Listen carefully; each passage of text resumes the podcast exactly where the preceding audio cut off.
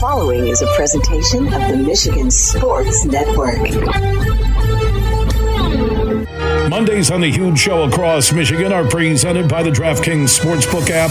Always use code HUGE when you sign up. And this week, you can get in on the Pistons and the NBA action. Just download the DraftKings Sportsbook app. And new customers who use code HUGE when they sign up can score 150 instantly in bonus bets for just betting five bucks on the Pistons or any NBA game. That's code HUGE when you sign up after downloading downloading the DraftKings Sportsbook app. Mondays on the Huge Show across Michigan are presented by DraftKings.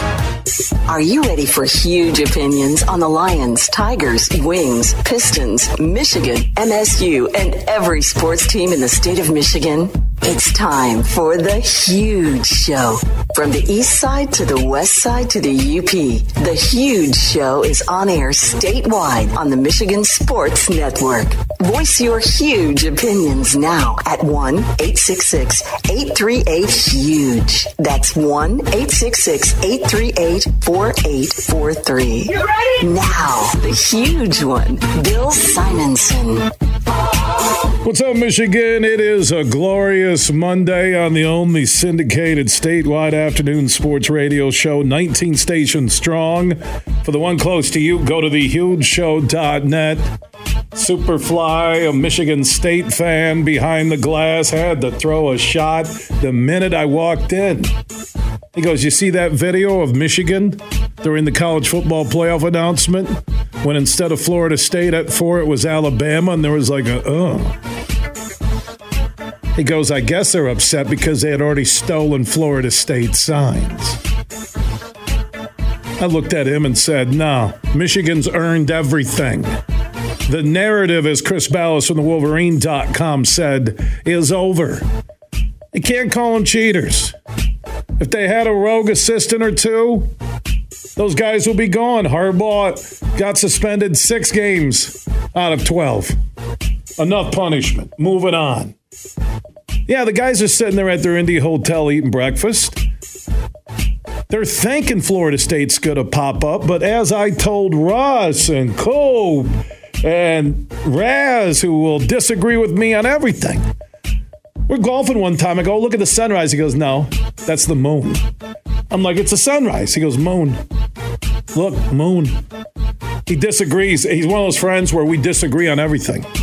Uh, we never agree on anything. So I tell them after Florida State hung on in a god awful game, I was going back and forth between Florida State and Iowa, Michigan. Barf football. Oh, it was disgusting. But Florida State needed an impressive performance with their third string QB.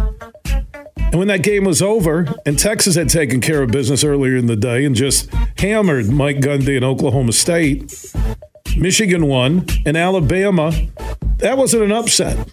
They whipped Georgia's behind. Georgia didn't play anybody all year. Their biggest win was Missouri at home. That's why I told them. I said, look, th- this I, I would have put Alabama at three, even though Texas beat them because they just beat the number one team and won the SEC championship. That's what I, I would have done, even with Texas beating them. So originally, I predicted that it would be Michigan, Washington, obviously. I thought Alabama would get to three because they beat the number one team. And then there was that debate on number four.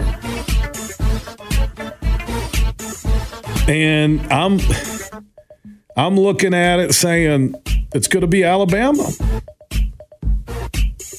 You know, it, the fourth Texas was a lock once they won because they would have been the fourth spot if Georgia would have won, right? And that was evident by Alabama being number four. Florida State wasn't in the mix. I'm sorry. Well, you're undefeated. They won the ACC. You're undefeated. Hey, how'd undefeated work for Notre Dame when they got waxed in the BCS championship by Notre Dame? Uh, undefeated, then everyone's going to schedule cupcakes all year. Oh man, who'd Alabama beat, man? Who'd they beat? They just beat the number one team in the country. who was number one in every college football playoff ranking until the last one when they bottomed out at number six. Because now you started to compare resumes. That's what it's about. And it's the CBS eyeball test, I've always called it. Anybody who knows football and you watched Alabama and Florida State in their separate games on Saturday, it was simple to understand who the better football team was. Yeah, man, but Florida State's undefeated, man. It doesn't matter. Michigan's the overall number one seed because of two games. They won at Penn State, big boy game, top 10 in the final college football playoff rankings. And they beat the number two team at home. That's it. We, we knew where their season was all off season. It was in those two games. Oh, Washington. Hey, you know what? Washington got a couple of wins over Oregon. That's why they're number two. Michigan's are still better at Penn State. They didn't have to go to Oregon and win, right?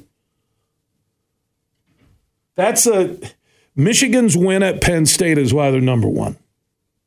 Okay, so now we're going to drop and we're going to say Texas at number three because they won at Alabama and Alabama just beat Georgia. I mean, it's simple to do this Final Four math. Oh, but all these rioters, Nicole Auerbach, all, all the same snipers on Michigan. Oh, Florida State got robbed. Did you see who Florida State played this year? Oh, yeah, they beat LSU. Neutral site not in Baton Rouge. So do the math here. I want to tell you Florida State's opponents' records, if we can, please.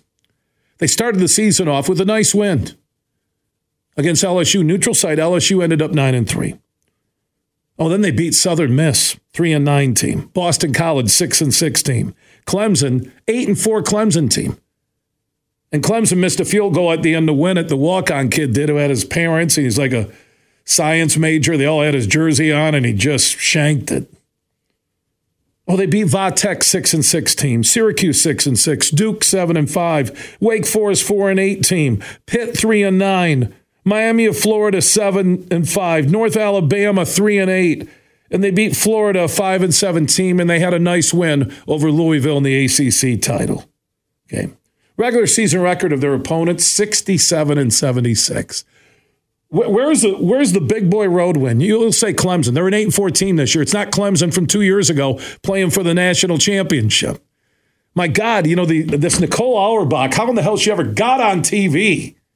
Big Ten Network, NBC, her dad must own the damn station. Pete Thamel, the, uh, these nerds. You know, I love McAfee on game day. He's brought a lot of juice because he's a normal guy. You got Pete Thamel going, I have an update that someone has a sprained toe. Back to you. Breaking news there's a sprained toe in college football. We'll have the latest after this timeout. First Lee Corso, they're going to wheel him out there and see if he can make one more pick.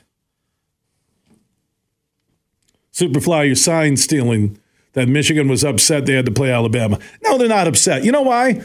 Alabama almost lost to New Mexico, or New Mexico State beat Auburn, and Alabama had a miracle win, fourth and 31 against Auburn. Alabama's not the same Alabama. They don't have the dynamic wide receivers.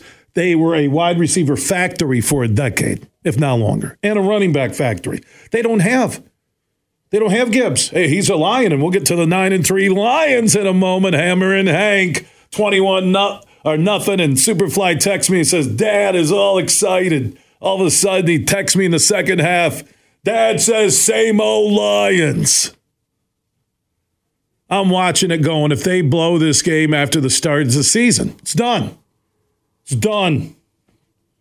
I'm getting that little pulsing. I haven't had a Lions headache too often. Second half of Seattle game when I was there, uh, entire Baltimore game where I'm just popping Advil like they're Skittles. And they held on. So we'll get to the Lions. We will. But Alabama, they don't have a stud running back. They Their quarterback is their best running back. They still got athletes on defense. They do. You can look at them and what they did against Georgia.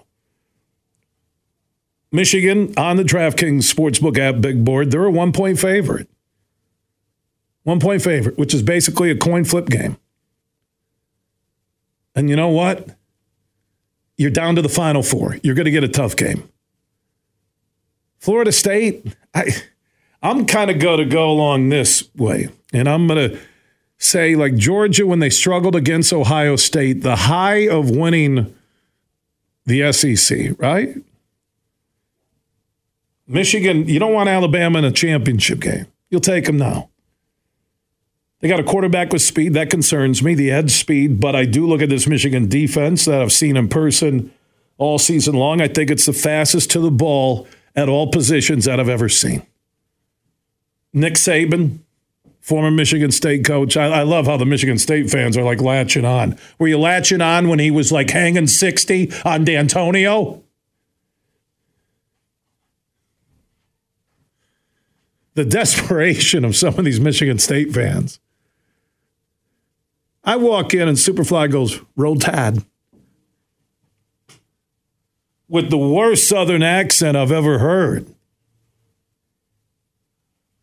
Michigan was shocked, like a lot of people were, not me, when Alabama came up. They weren't afraid to play them. They're trying to spin this with, oh, look at Michigan.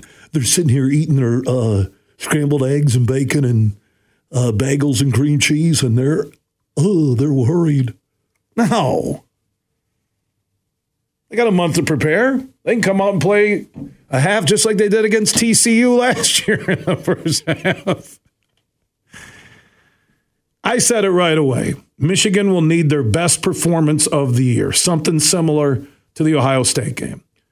And I think JJ will even need to be better if he has time and have a at Ohio State game that they'll need to beat Alabama but it's not the same Alabama. See, it's kind of like everyone's looking at Florida State's schedule and oh, they beat Clemson. Oh my God, look who they beat. They beat Florida. Did you see the records of these teams? I will tell you, if you watched any of the championship games, I think Oregon is still better than Florida State. I think Georgia is still better than Florida State. Out of what I watched this weekend, I'm talking championship weekend.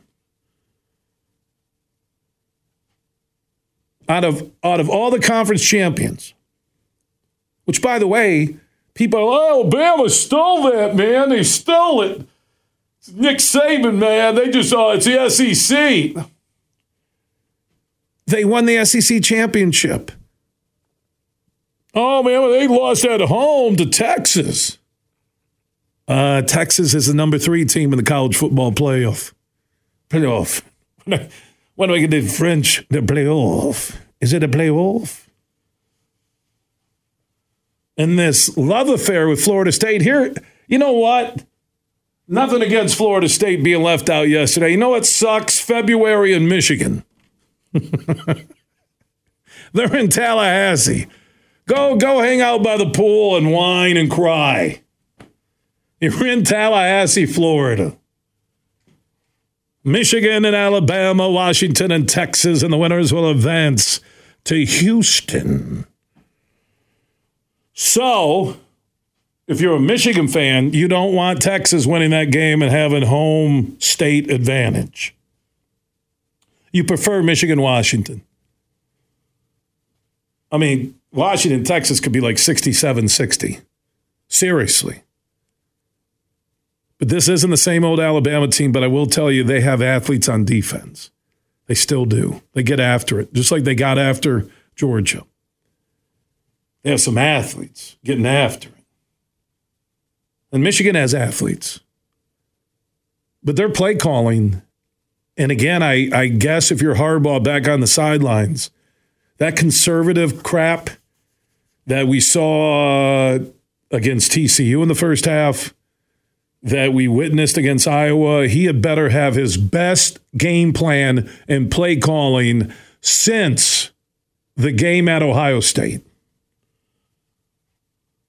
All I can say as I'm watching it and arguing with Raz and Russ and Cope and the crew. Casey Gelsma got a free pass from his wife. He gets three hours every month. He doesn't have to be at home. And others. I, I didn't know every. Oh, we had a ton of people. I, I, I don't know everybody's name. I know faces. I do. I know faces. Gosh, there's a listener now from Muskegon, Superfly, that was there at the house party with us. And I'm like, he's a long time listener. Who's the guy from Muskegon that calls once in a while? It's not Chuck. Nah, now I'm going to, and I talk with him. He's a good dude, really good dude.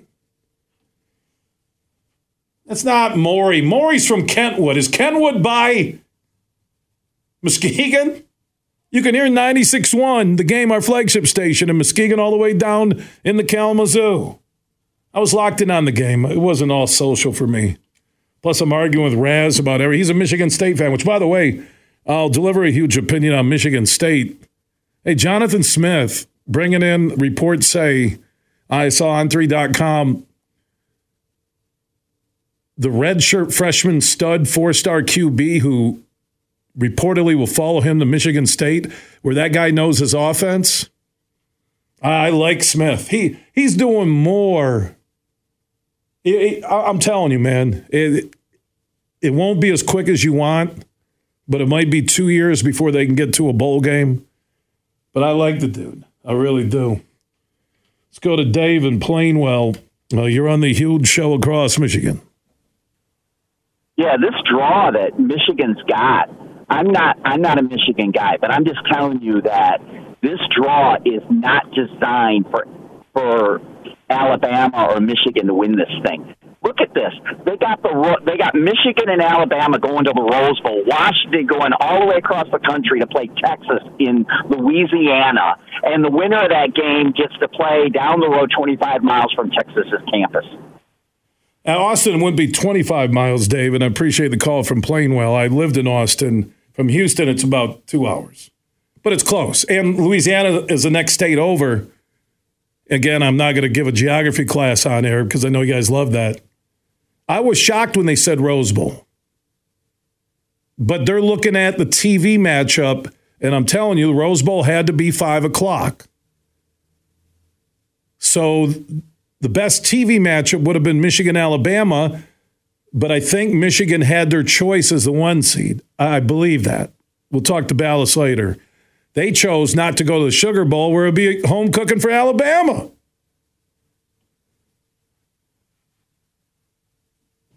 So they that's why they're out in the Rose Bowl.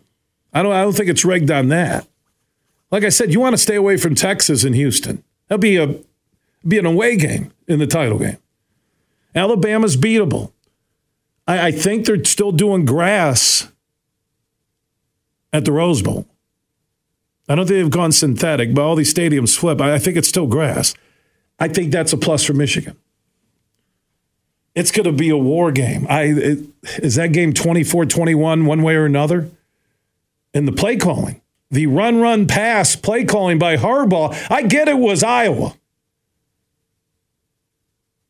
But then I get you wanted to win and just get to the college football playoff and you win the Big Ten title. And why is every pass a 40 yard out pass? What about down the seams like you did at Ohio State? I like the play calling better when Harbaugh wasn't there. There you go. You want to get the white elephant out in the room right now? There you go. It's kind of like Juwan Howard. They're a better basketball team when he's not on the bench. And that's my huge opinion. Florida State is not better than Alabama. Well, it's your body of work, it's the season. Their quality road win is what?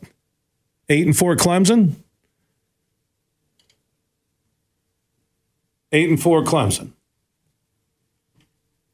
We do have our Honolulu Blue huge question of the day presented by Coppercraft Distillery. I hope when you were celebrating a Lions victory yesterday and you're 21 and up, you enjoyed that adult crafted cocktail, blue raspberry lemonade and vodka. Look for it at your local pub, bar, restaurant, or store here in Michigan. And also, when you're going to Ford Field, they're serving up Honolulu Blue. You'll see the kiosk where you can grab a Honolulu Blue when you're watching the Lions. I'm going to get to the Lions in the next segment. Huge opinion galore, huge opinions, plural. Now, our Honolulu Blue huge question of the day Do you think Florida State got robbed not getting in? You got to bring me some facts because that's all I deliver for you. I'm like a walking encyclopedia. 1 866 838 4843. That's 1 838 Huge. That is on the Mercantile Bank listener line. Mercantile Bank, they're a Michigan based bank with locations all across the state, and they're not closing locations, they're expanding because of the service needed in areas all across Michigan. They're good people. Let's go to Aaron and Jenison listening on our flagship station, 96.1 The Game. You're on The Huge Show. Thanks, Bill. So I think Michigan's going to have to pass the ball to set up the run. They're not going to run up the middle against any of these teams. Amen. They're not going to be able. They're not going to be able to run two running plays the entire day over left guard and right guard. And can somebody please get Morgan on the field? Oh my God! Is that guy? Uh, he he is just flat out electric. How about a quick slant? How about I, I'm telling you, man, and I've said this all along, and they are undefeated. Okay, but but Harbaugh didn't coach the two biggest games. Is Bill saying the team would be better off without Harbaugh? No, I'm not. It's Chuck. It was Chuck and Muskegon. Yeah. It was Chuck and Muskegon, the listener. He was at Russ's house in the man cave watching the game. People want autographs while I'm watching a game. I can't do that. Grab me a Honolulu Blue. Can you give me, how about halftime? Okay. My son's nine. He listens to you every day on his way to Little League Baseball. I looked at the kid and said, Can you come back at halftime? I'm watching a game. He sniffled. It wasn't crying, emotionally upset that his idol said, Can you come back at halftime? And also when I'm done with Coop's cheese dip.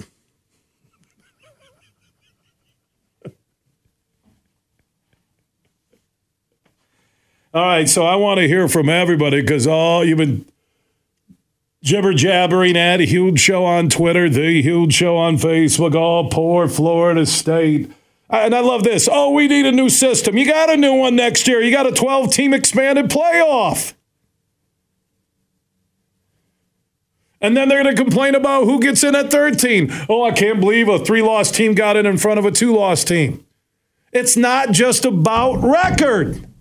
Well, they won the conference championship. So Texas, so Alabama, so Washington, and so did Michigan. And by the way, the Big Ten was recognized as the toughest conference this year. Three teams in the top 10 most of the season. Three Penn State, Ohio State, and Michigan. And they got the number one seed. But Florida State, they beat LSU, what, back in June?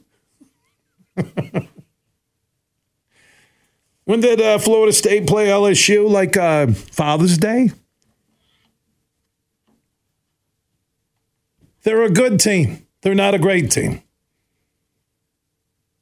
That's it. So you can answer the question. You can join in. 1 838 4843. That's 1 838 Huge. Add Huge Show on Twitter, The Huge Show on Facebook. Also, the NCAA portal is opened. Buckeyes QB McCord shocked the world and said, I'm done. He doesn't, he's getting blamed for everything. He played well against Michigan. Matter of fact, I didn't think they threw enough. They got Marvin, Harrison, marvelous Marvin Harrison Jr., throw to him every time. Oh, another scapegoat for Ryan Day and the Ohio State fans. Oh, it's sign stealing. It's uh, hey, uh, it's it, the wind was blowing. Oh, someone will grab him in a heartbeat. What if JJ was leaving and McCord became the Michigan quarterback? Hmm. So we have a lot to get to. Huge opinions on the Lions win over the Saints. What a start, and also what a finish uh, by that defense and LaPorta and Goff with some big footballs throws uh, to seal it. So you can join in. Mercantile Bank listener line 1 838 4843. That's 1 838 Huge. At Huge Show on Twitter, The Huge Show on Facebook. Also opted on that huge text chain. Text the word huge to 21,000. From Detroit to Petoskey, this show is huge.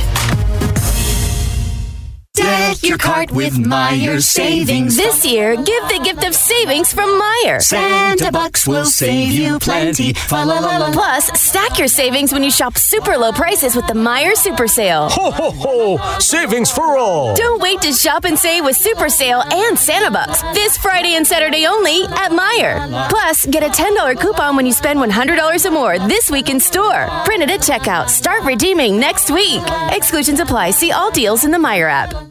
Van Andel Institute Purple Community is a grassroots fundraising network powered by the dedicated volunteers who support VAI's mission to improve human health now and in the future. When you raise funds through the Van Andel Institute Purple Community, 100% of the proceeds go directly to the Institute's research into diseases like cancer and Parkinson's, as well as VAI's science education programs. Learn how you can get involved at purplecommunity.org. Get your groove on. Everybody get up. Friday, December 15th at Soaring Eagle Casino. Robin Thicke. Same show, same night, Montel Jordan. Tickets start at $53. On sale now at the box office and etix.com. Party hard. Slide into smooth. Robin Thicke and Montel Jordan. Friday, December 15th at Soaring Eagle Casino and Resort. Huge here for the Michigan High School Athletic Association. You can stay up to date on the latest from Lansing 24 7 at MHSAA.com, at MHSAA on Twitter, and MHSAA on Facebook. The latest news press releases, and stories connected to every high school in the state of Michigan available for you 24 7 from the Michigan High School Athletic Association. Log on to MHSAA.com, at MHSAA on Twitter, and MHSAA on Facebook. And if you're looking for archive boys and girls, high school sports, MHSAA.com. TV. That's MHSAA.tv. 24 7, everything you need to know about high school sports in Michigan. Log on to MHSAA.com. You're listening to The Huge Show on the Michigan Sports Network.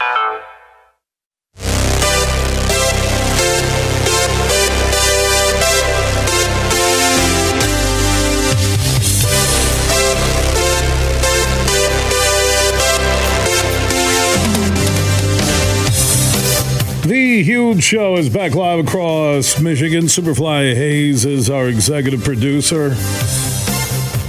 Mondays mean we break down the Lions, Michigan, Michigan State, and more. We got the transfer portal. McCord, the Ohio State QB, is gone. He's not going to take all the blame with that clown day. How many more things can Ohio State fans blame on Michigan or their own players?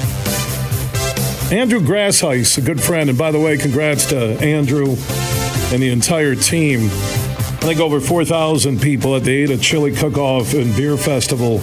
All the proceeds benefit the Ronald McDonald House of West Michigan. It was an amazing experience. Saw Dave Brandt, the former national champion, University of Michigan, and NFL offensive lineman. Coach Blackwire, offensive coordinator from South Christian, was there with his family. Just good people for a great cause.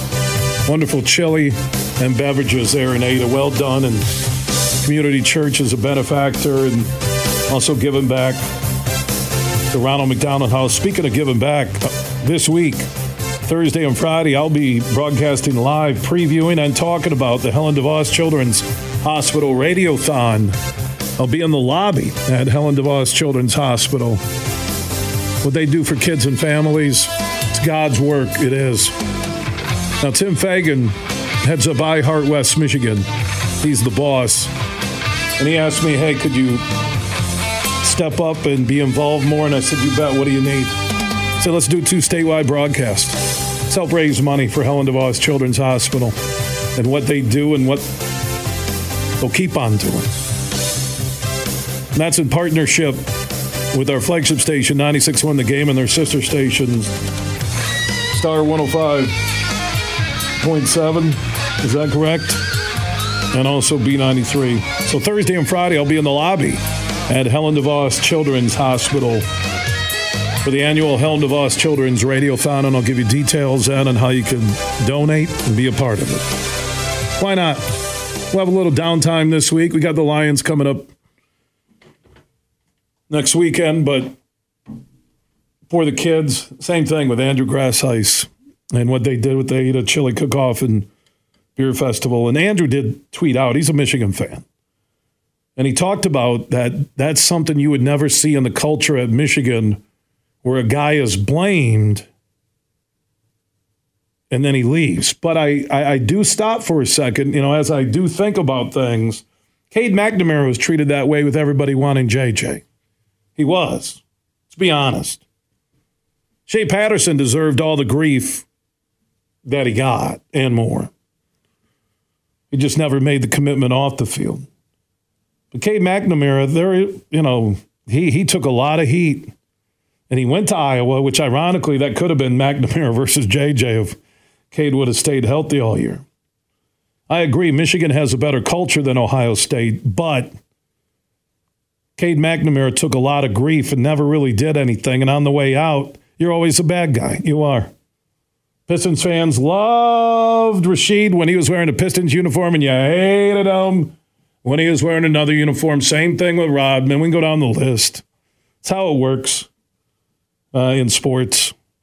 By the way, uh, want to give some love to Jim Leyland. He's going to go into the Hall of Fame. All I posted when I shared that news yesterday from the Tigers was 2006 and 2013 World Series that were totally mismanaged by Jim Leyland. But beyond that, enjoy the Hall of Fame, Jim. Thanks for taking away two parades down Woodward. I appreciate it.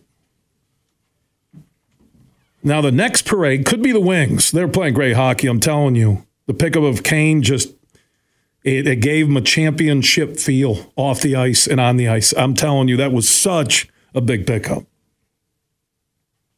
Can the Lions have a parade? I will say, after watching the Eagles and the Niners, unless the Niners get injuries, they're, they're going to be a tough out the rest of the way. They were so impressive what they did at Philly. For the Lions to go there in the NFC Championship game you have to remember that point, all the pressure's on the Niners. I think Philly's beatable. You know, Hurts, he he runs a lot. They, I'm, I'm telling you, can they keep it up? I think they're going to turn around lose to the Cowboys. So Philly could end up being a wild card team. So you're looking at the potential playoff tree with the Lions now 9 and 3 unbelievable start. In the middle, looked like they were going to give it away. And in the end, they made plays when they had to on defense, offense, and special teams. They did. They made plays. Goff made a couple of big penthouse, top shelf NFL QB throws. He did. LaPorta, how good is that tight end? Hammer and Hank Hayes and the Hayes family, they had kinfolk, as they said, coming in. I again, I haven't heard kinfolk used since maybe Beverly Hillbillies, but I'm glad your relatives could come in. And they watch the Lions. Only problem is their relatives are all from the bayou in Louisiana. And Superfly said, I can't understand half of them. It's like I'm living a live Waterboy theatrical performance in our house. Or watching Gator Boys when they got subtitles. Okay, you ever remember that Gator Boy? They had subtitles. Subtitles. And they're speaking, I guess it's English. What I hear. What the hell, that big one? What? That was a good win, man. Just get a W. Because now you're looking at San Francisco, Detroit. If there's a way the Lions could win out and steal, I think their only path to getting home field advantage is to win every remaining game. And you watch Denver, they didn't look that good. And CJ Stroud, speaking of Ohio State quarterbacks, rookie of the year, he's in the MVP conversation right there with Brock Purdy in my mind. Let's go to Chuck and Muskegon. That this is the guy that you know Russ and Todd Sims, who got a free pass. He he broke out of his wife's prison and was able to uh, come watch the game for a little bit with us. Chuck is from Muskegon. Had called the show before. I met him and his buddies. That was awesome. How you doing, Chuck? Good, huge. It was a pleasure to meet you. Um, it was. We had a good time that night. Sorry, I uh, stole your seat there. I felt bad that you had to move to the other side of the room. yeah, when I when I first met you, I'm like, you guys sat up like blocking my view, and and being the nice I guy I, was, I am, I didn't say what I wanted to say. I said I'll just move over here. I wanted to say bleepity bleep bleep, but I said, you know what? You're friends of uh, Russ and Todd Sims. Seeing Todd actually out in public is like sighting Bigfoot or something. So it was a good time.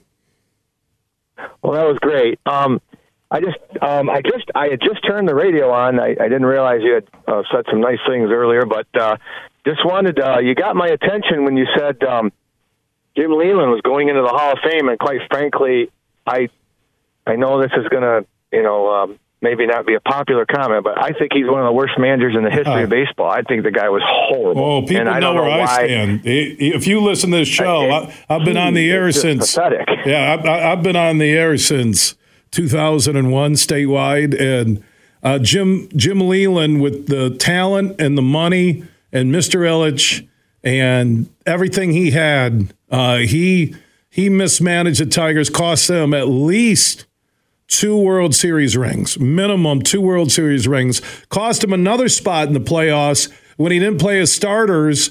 And Minnesota came back and got that one game playoff. And if you remember, uh, he said afterwards, I think something like, Why didn't Verlander come in to try and get a W? He says, I was saving Verlander for the Yankee series, which never happened. Yeah, we could go on and on and on. He oh. he also had a quote about um, Magglio Ordonez uh, not being able to hit right-handed pitchers. He's a 312 lifetime hitter. Uh, 312 lifetime hitters can hit lefties and righties. He brought Zach Miner in when he had Brandon Lyon and he had Fernando Rodney in that 4-4 tie, and he took and and and he didn't. Um, he just Man. you know and he then he waited for Zach Miner to hit a guy, walk a guy, give up two hits, and then he pulled. I mean, he just the guy just never got it. He pulled Scherzer in the World Series with 90 pitches. I mean, he's just. Well, Scherzer asked out smart. though. Scherzer said he was like gassed or something, which you know was kind of weak. And, yeah, I don't know if I believe that or not, but well, I don't know. And also, I give Dombrowski some heat too. He deserves some for never giving them a championship bullpen when they had all these future uh, Cy Young Award winners. And when they had Cabrera and they had Mags and they had all these guys, they would just have garbage in the bullpen. And Chuck, I appreciate you listening to Muskegon on 96 won the game, and it was awesome seeing you at uh, Russ's house with the crew. Todd Sims got the one day pass. First time he's been allowed outside by his wife in six and a half years. Thank you, Todd. That was beautiful. And Chuck did remark when we were grabbing some of Coop's cheese dip, he said, Does Mark Rasmussen disagree with everything you say? I said, Yeah. He's a Michigan State fan. He goes, Oh, that explains it. Ah, Honolulu Blue, uh, Jim Leyland. I, my God, when I saw Hall of Fame, no way in hell he deserved to get in. Honolulu Blue, huge questions of the day. Your thoughts on the Lions win? I'll get into that game, break it down more. Michigan as the overall number one seed in the college football playoff, and was Florida State robbed? You can join us at 1 838 4843. That's 1 838 Huge. That's on the Mercantile Bank listener line at Huge Show on Twitter, The Huge Show on Facebook, and opt in on that huge text chain. Text the word huge to 21,000. Everything huge 24 7 at thehugeshow.net. Merc Perks from Mercantile Bank is here. Merc Perks checking has all you need to plan your busy lifestyle. Travel services for hotels, airfare, and cruises, cash back rewards, and even savings on prescriptions, eyewear, and dental work. Merc Perks also includes all the traditional benefits you love, like online and mobile banking, and fee free access to almost 40,000 MoneyPass ATMs. So when you're ready for perks, Merc is here. Learn more at mymercperks.com, member FDIC. Huge here for my friends from Coppercraft Distillery. Now they're a Michigan based company and they have a message for anybody 21 and up. You're going to want to get hooked up with this Honolulu Blue, a premium can cocktail. Vodka, blue raspberry lemonade. This special limited edition canned cocktail is available at local stores, pubs, and restaurants. And when you're cheering on our favorite pro football team, TDs, tailgates, and more, make sure you grab a Honolulu Blue from Coppercraft Distillery. Imagine this a day filled with indulgence, bursting with excitement, and packed with extraordinary moments that build memories to last a lifetime. A day that is unmistakably yours, at the place that is undeniably spectacular. Whether you're winning big, dining lavishly, or relaxing oh so comfortably, it's your getaway reimagined at Soaring Eagle Casino and Resort. Huge here for Urban U. They are Michigan's favorite med spa locations throughout West Michigan and also on the east side of the state in Northville. And this is for any guy listening right now or lady. If you want the perfect holiday gift for somebody you care about, you need to think about the holiday specials happening at theurbanu.com. That's theurbanu.com. And for the holidays, Urban U is offering holiday tiers until December 30th through the end of the year. Purchasing a holiday tier is the perfect way to treat yourself or that person in your life that you care about or your family. And you get your holiday gift shopping done quick at theurbanu.com. And what are holiday tiers? Holiday tiers are the best way to get rewarded big time for investing in your health, wellness, and beauty services. Simple and easy. If you want to take care of everything for the holidays, go to theurbanu.com.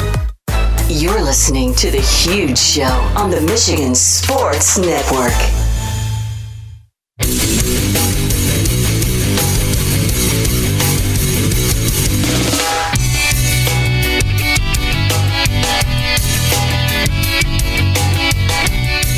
Huge show is back live across Michigan on a Moneyline Monday, presented by the DraftKings Sportsbook app. So, if you're a Pistons or NBA fan, there's basically action every day of the week. So, new customers who download the DraftKings Sportsbook app and use code HUGE when they sign up then can score 150 instantly in bonus bets for betting 5 bucks on your favorite basketball team win or lose. You'll get the 150 instantly just download the DraftKings Sportsbook app now. Use code HUGE when you sign up. And as I mentioned, new customers can get 150 instantly in bonus bets for betting just $5 on the Pistons or any NBA game. That's only on the DraftKings Sportsbook app and only when you sign up with code HUGE. The crown is yours. If you or someone you know has a gambling problem wants help, call the Michigan Department of Health and Human Services Gambling Disorder Helpline at 1 800 270 7117. Must be 21 or older, physically present in Michigan. Eligibility and deposit restrictions apply. Bonus bets expire 168 hours after issuance. Terms at sportsbook.draftkings.com slash basketball terms. Now, if you miss any of our huge opinions, interviews, hours, or full shows, our podcasts are free, and we are everywhere Apple, Google, Spotify, iHeart, Podbean, and more. Just search The Huge Show where you download podcast. Big, bad, huge.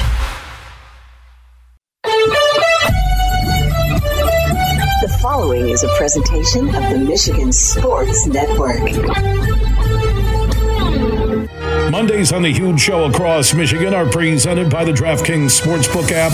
Always use code HUGE when you sign up. And this week, you can get in on the Pistons and the NBA action. Just download the DraftKings Sportsbook app. And new customers who use code HUGE when they sign up can score 150 instantly in bonus bets for just betting five bucks on the Pistons or any NBA game. That's code HUGE when you sign up after downloading the DraftKings Sportsbook app. Mondays on the Huge Show across Michigan are presented by DraftKings.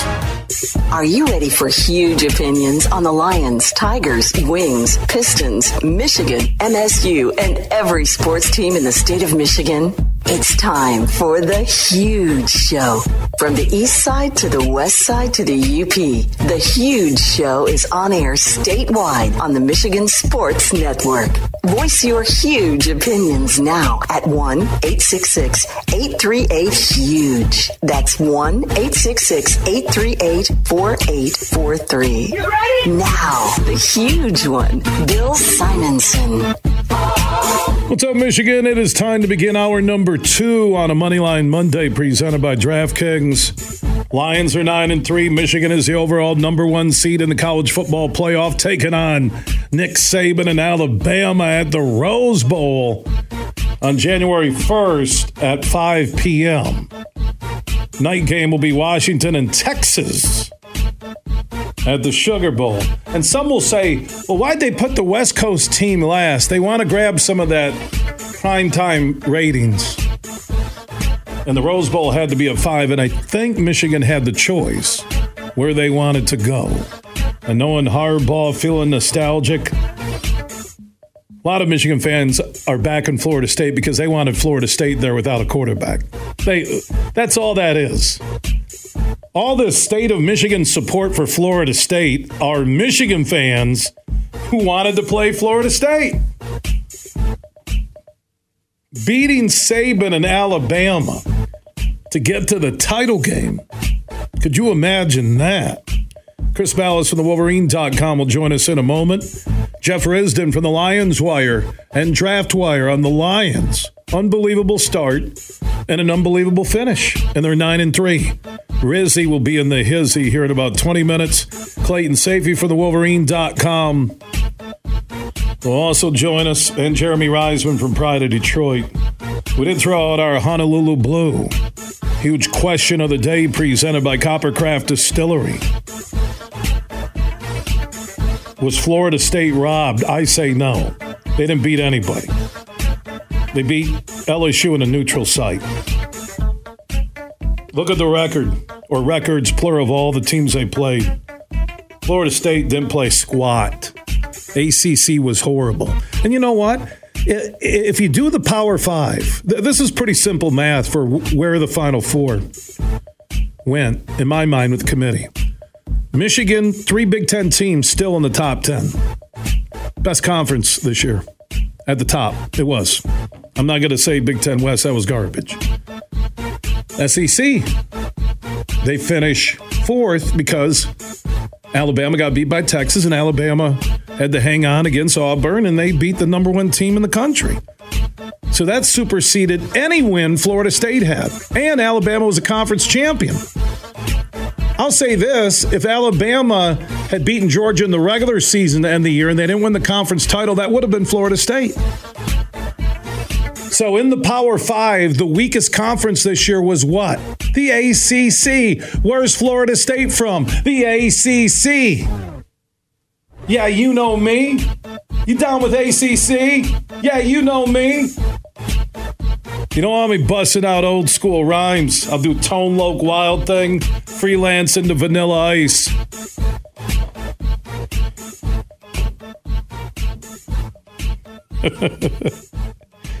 so if you want to join in that Honolulu Blue huge question of the day, did Florida get robbed? Florida State. And then your thoughts on Michigan. That was a snoozer game and I just uh, this run, run, pass. I, I get it was Iowa, and you were just packing it in and trying to get out of there. They will need a dynamic game plan to beat Alabama. They will. They will need a dynamic game plan, just like when they won at Ohio State the year before last. They're going to need something dynamic, not the game plan we saw to start the TCU game. Second half game plan where they were just freestyling was unbelievable. But you know what? Michigan is the overall number one seed. They're undefeated.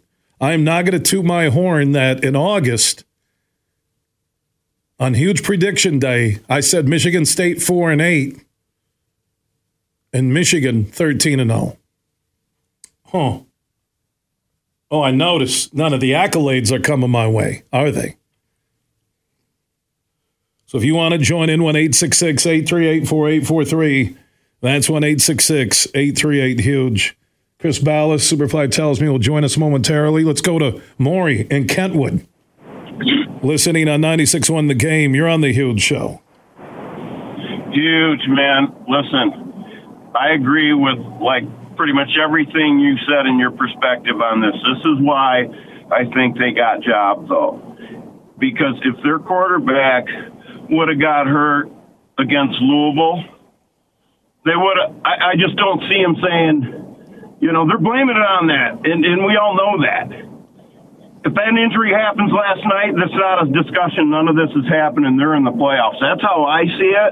That's how I think it would would have been voted and, and would be right but because they had time to get for this perspective. And huge, I agree with it. It's a way better lineup as it sits now than if that Florida State team was in. It just sucks because they always say, hey, football is the ultimate team game. Well, guess what? The team just got screwed out of an opportunity to fight through adversity and have a miraculous finish because some other jack sat in a room and said, you know, they're going to suck because their quarterback's out.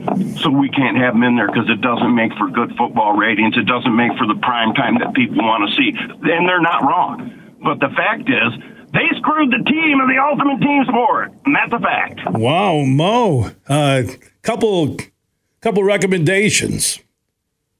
Decaf and take no pharmaceutical drugs. Let's start there. Let's be honest. In the Power Five, the five conference champions, who is the weakest team? It is Florida State. Michigan, Big 10. Washington, Pac 12. Texas, Big 12. Alabama, SEC. End of story, folks. That's it. I'm Bill Simonson, College Football Playoff Committee Chairman, and my co chairman is Chris Balas from the Wolverine.com. He is standing by uh, on the Roast Umber Coffee guest line after a huge weekend down in Indy. How you doing, Chris? Doing well, Bill. Thanks, buddy. All right, where were you at on once the games were done Saturday night? Uh, everyone was talking Twitter, Facebook, friends, house parties. You're down afterwards, you know, doing your stories, going out, grabbing a late night bite to eat. What were you thinking on what the final four would be? And then when they made the announcement it was Alabama instead of Florida State, mm-hmm. what were you saying? Yeah, I said in my column, my post game column, I said, let's be honest. We all know the Final Four is going to be Michigan, Washington, um, Texas, and Alabama. There was no way that they were going to leave the SEC out, the SEC champion. I didn't care if it was Georgia or Alabama.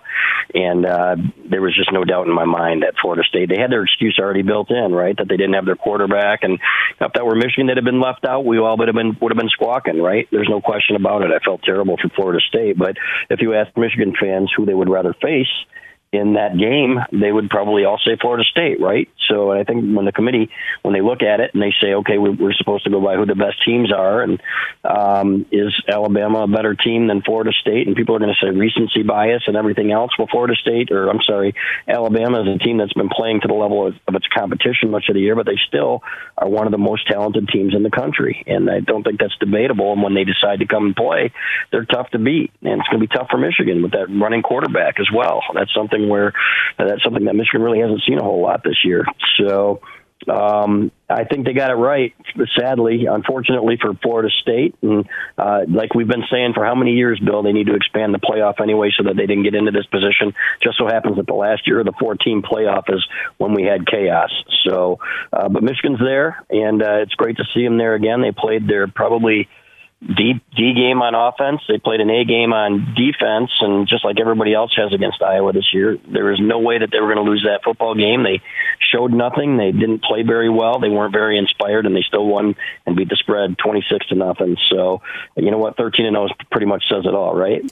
It does, and I don't care if it's Alabama, Texas, Georgia, whoever they were going to play uh, this isn't the same Alabama team. They don't have the dynamic running back or wide receiver. They still have stud athletes on defense, but even then, they've given up more yardage. Uh, they they are blessed with talent. It is the SEC. It is Alabama. But for one game, what I'm hoping that they've learned their lesson from TCU last year and maybe even at Georgia that they have to be on their A game if they're going to beat Alabama and advance to the championship game in Houston. Yeah, and I'm with you. I wrote this today that you have to bring out the Ohio State game plan. You have to Thank pretend. You. Thank you. I, I said that in my opening yes. huge opinion today. I said, yes. bring that game plan from Columbus where you actually threw yes. seam routes and not everything is a 40 yard out. Right, exactly, and they have to they have to break tendency. And and I was doing my podcast today with Doug Skene, and we said the same thing. Remember that Florida State that Florida game plan in 2008 when you're like, where'd that come from? And you know what? You had a bunch of receivers out there on the field where you could take advantage of your your elite quarterback and your elite receivers against any defense in the country. They just chose not to in 2006, but uh, or in 2007 rather. Um, that's the problem with this Michigan team, though, is that you don't have these elite receivers, and Bama's got some corners that are going to match up extremely well well with the Michigan receivers, and they're going to have a hard time getting them off the line. This is going to be a game in which you're going to need your tight ends to go off, and at the same time, the, the guys aren't pass blocking well enough that maybe you don't need to leave a tight end in or, or a running back in to help chip and, and block these guys. So it's going to be tough. Uh, you're going to have to turn J.J. McCarthy loose with his legs a little bit more, in my opinion. Get him outside the pocket a little bit more, run some more misdirection, and and scheme this one up because uh, there's no reason that they can't. They, we've seen them do it against Ohio State in several of the years that they've played Ohio State. Just recently, have they won the games because their defense was so bad in a, in a couple of those losses uh, at the end of the 2018 2019 games. So, um, but they've got the ability. Uh, that's what they need to do. They need to treat this like it's the Ohio State game and go in there and, and really kind of catch them off guard, in my opinion. I agree. Uh, and yep. th- JJ McCarthy had. You know what's uh, what was strong was their game plan against Ohio State. Uh, I think Ohio State yes. has more dynamic weapons on offense than Alabama does. Yeah, that would, with one exception being the mobile quarterback, and that's really right. kind of the one that worries yeah. you a little bit. Is like if this kid go, gets off, goes off, and then you're in trouble, right? You've got to be able to spy him, and you've, he's got great speed. We saw it; uh, he's dynamic, so they've got to come up with a good game plan. Now, the, the good news about that is that Jesse Minter has been fantastic scheming against good, better teams here in the last couple of years. Look what they did against Ohio State both years. Look what they did. Marvin Harrison got his yardage, but he said, you know, they bracketed me, and I've never seen coverage like that, and he had to have a couple big, big catches to get there. So I have no doubt that he's going to come with a strong game plan. Uh, this is a big line, though, man. If you look at their in the trenches, uh, these guys, if they can run the ball on Michigan, uh, whether it's with the quarterback or their backs, then you know Michigan could have some trouble because it's going to be tough, in my opinion, for Michigan to move the ball consistently on this team. This offensive line just is not playing the way it needs to right now. And, uh, you know, I can give them a pass for Iowa. They were banged up. Drake Nugent at center probably shouldn't have even played. He was banged up but they are having a really hard time uh, pass blocking on the edges with their guards playing tackle, and it's only going to get harder against Alabama. I can promise you that. Yeah, and, and there are two big games this year: Penn State and Ohio State. You witnessed that somewhat, and even against uh, the Iowa defense, which I, I find to be yes. Iowa's defense is as good as any defensive unit they played all year. That protect the edge, rolling JJ out opposite way, doing something, being creative. This run, run, pass Uh, it, it is, to me, it's the kryptonite for Harbaugh when he gets conservative and he believes he can win a game by just being very vanilla. And, and we've watched it bite him in the rear at times. Yeah, but not against the really. I mean, when you see they can get away with that against just about everybody on the schedule, right? Right. Now the exceptions being um, Ohio State, which is why they've changed it up, and he's done a great job uh, against Ohio State offensively over most of the years. Uh, in the bowl games, they haven't, and they've been terrible. And that's another thing that you have to factor in here is that you know when you're one and whatever they are in, in bowl games, you know your your record is what it is, and uh, you are what your record says you are, and they have not done a good enough job since that first bowl game. He's been shut out since 20, 2015 season, so uh, they've got to find a better way, whether it's preparation whether it's changing things up, uh, the way they do things, uh, or the game plan. There, there were a few games they should have won. Remember that Florida State game a few years ago when they gave up the big kick return? They still should have won that game. I thought they had a pretty decent game plan in that one. But um, more than anything, uh, they've got to get off to a, a better start, and they've got to have answers. And uh, to me, I'm with you 100%, Bill. That means uh, doing things that are out of your comfort zone and that uh, you, you can't go in there relying on your offensive line to push these guys around because that's just not going to happen. I agree. And I will say, though, their defense and the way they get to the ball, and Sainristil emerging as yeah. a leader, and they did that without Johnson. And I know it, it looked like a game where, yeah, they showed up. It's nice to get another Big Ten championship trophy, but the ultimate goal was to get back to that playoff, and this team wants a national championship. Speaking of trophies, any word on because there's different photos from different sides, different videos on Harbaugh. He he looked fired up when he was staring at the Big Ten commissioner Tony Petitti. Yeah, we don't know uh, specifically. We heard, you know, he wasn't going. For, initially, the plan was he was going to be up there alone with him on the podium. Michigan wanted him up there face to face, and that would have been awkward for the commissioner. Um, then on Friday night, Jim decided, okay, just have him give it to Zach Zinter. Jim Harbaugh doesn't want any part of that guy, and I think that's pretty clear. He did shake his hand, and I think they had a couple of words. And Petitti did make small talk with a couple of the Michigan players, but uh, there is no love lost there. There's no question about it. And I, I know that uh, you know he dodged the Ohio State game, didn't show up up, and it had to be uncomfortable for him because basically he did everything in his power to keep Michigan from being there, and couldn't accomplish that. And you've heard nothing right now about the narrative about this whole cheating crap, with the exception of Ohio State fans and Michigan State fans, of course, who are you know that's their that's their bowl game this year, right? Is uh, is Michigan's downfall. So uh, otherwise, around the country, everybody's saying, okay, all right, maybe we overplayed that hand a little bit. Yeah, you certainly did because now you're 13 and 0. You're a point and a half favorite against Alabama, and you got a great chance here if you play well to uh, get to the championship game finally in Houston. Yeah, by the way, uh, McCord is gone. Uh, he's not going to take all the blame for Ohio State and their woes. Plus, he knows Marvin Harrison Jr. is leaving. They don't have a ton of receivers sitting there uh, for whoever's going to step in at QB. And it is amazing uh, how many different excuses Ryan Day and the Ohio State fans, not the players, I haven't heard it from them, but their fan base and even Day with this cheating, how how much they despise Michigan and what Michigan has done now and getting through at Penn State, at Maryland, Ohio State at home in the Big Ten championship, and the overall number one seed. Yeah. Ryan Day and that Ohio State fan base, they have to understand karma is a blank. It is. They're they're nuts. Let's be honest. Let's call it what it is. It's a coping mechanism for them, and they just can't bring themselves to admit that hey, we got beat. Even last year when they said they knew that Michigan had their signs and they changed them, they're like, oh, see, see. I'm like, well, wait a minute. Wait. Well, no, it takes longer than a week to change signs. I'm like, yeah, Michigan's got them on a wristband, you know, and they go that route instead. You know, when they find out that somebody has their signs, they have completely overblown this thing, and it's played out that way, and everybody has seen it now around the country. And some of the people that were really beating that drum, including Finebaum, have kind of shut their mouths because they really don't have that argument anymore. But some people can't let it go, and they won't let it go. That whole the stupidity of the the uh, Alan Haller argument that our players might get hurt, so we're going to cancel. Oh, the game. gosh! if you cancel the game, it's because you're going to get your butt kicked on national television, which is exactly what happened. And they were just fortunate it wasn't twice as bad because Harbaugh called off the dogs. But all that's gone now. It was like winning that Ohio State game and winning the Big Ten was like winning three games, Bill. And just getting everybody to shut up, is, the silence has been wonderful. Well, and also because it got quiet now on that story and how big it was, is it, it shows what the intent was to try and destroy and derail Harbaugh and Michigan season, and it didn't work. Yeah. It blew up in their face. It did, and now you look like an idiot. And I'm looking at a picture of Petitti walking off the field here, surrounded by security, with Michigan fans booing him. And uh, you know, that's justice, man. This guy did something unprecedented and was talked into it. You know, from what I've heard, he'd tell people, "Well, the NCAA president was really pressing for it. You're the Big Ten commissioner, and it's on your plate." And whether he was listening to Jim Delaney, who is still an advisor for the Big Ten, former commissioner, or Charlie Baker, who is the the NCAA president, or whoever, uh, ultimately ultimately it was his decision. He made a stupid one. He looks like a fool for it.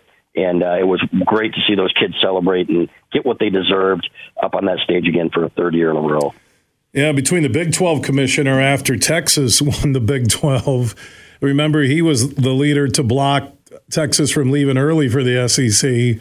The yeah. boos there were unbelievable. Petitti, I, I, you know, and I watched that Big 12 commissioner walk off with his family. I hope you get home and you think that what what your legacy is going to be, Tony Petitti. You're already you're done.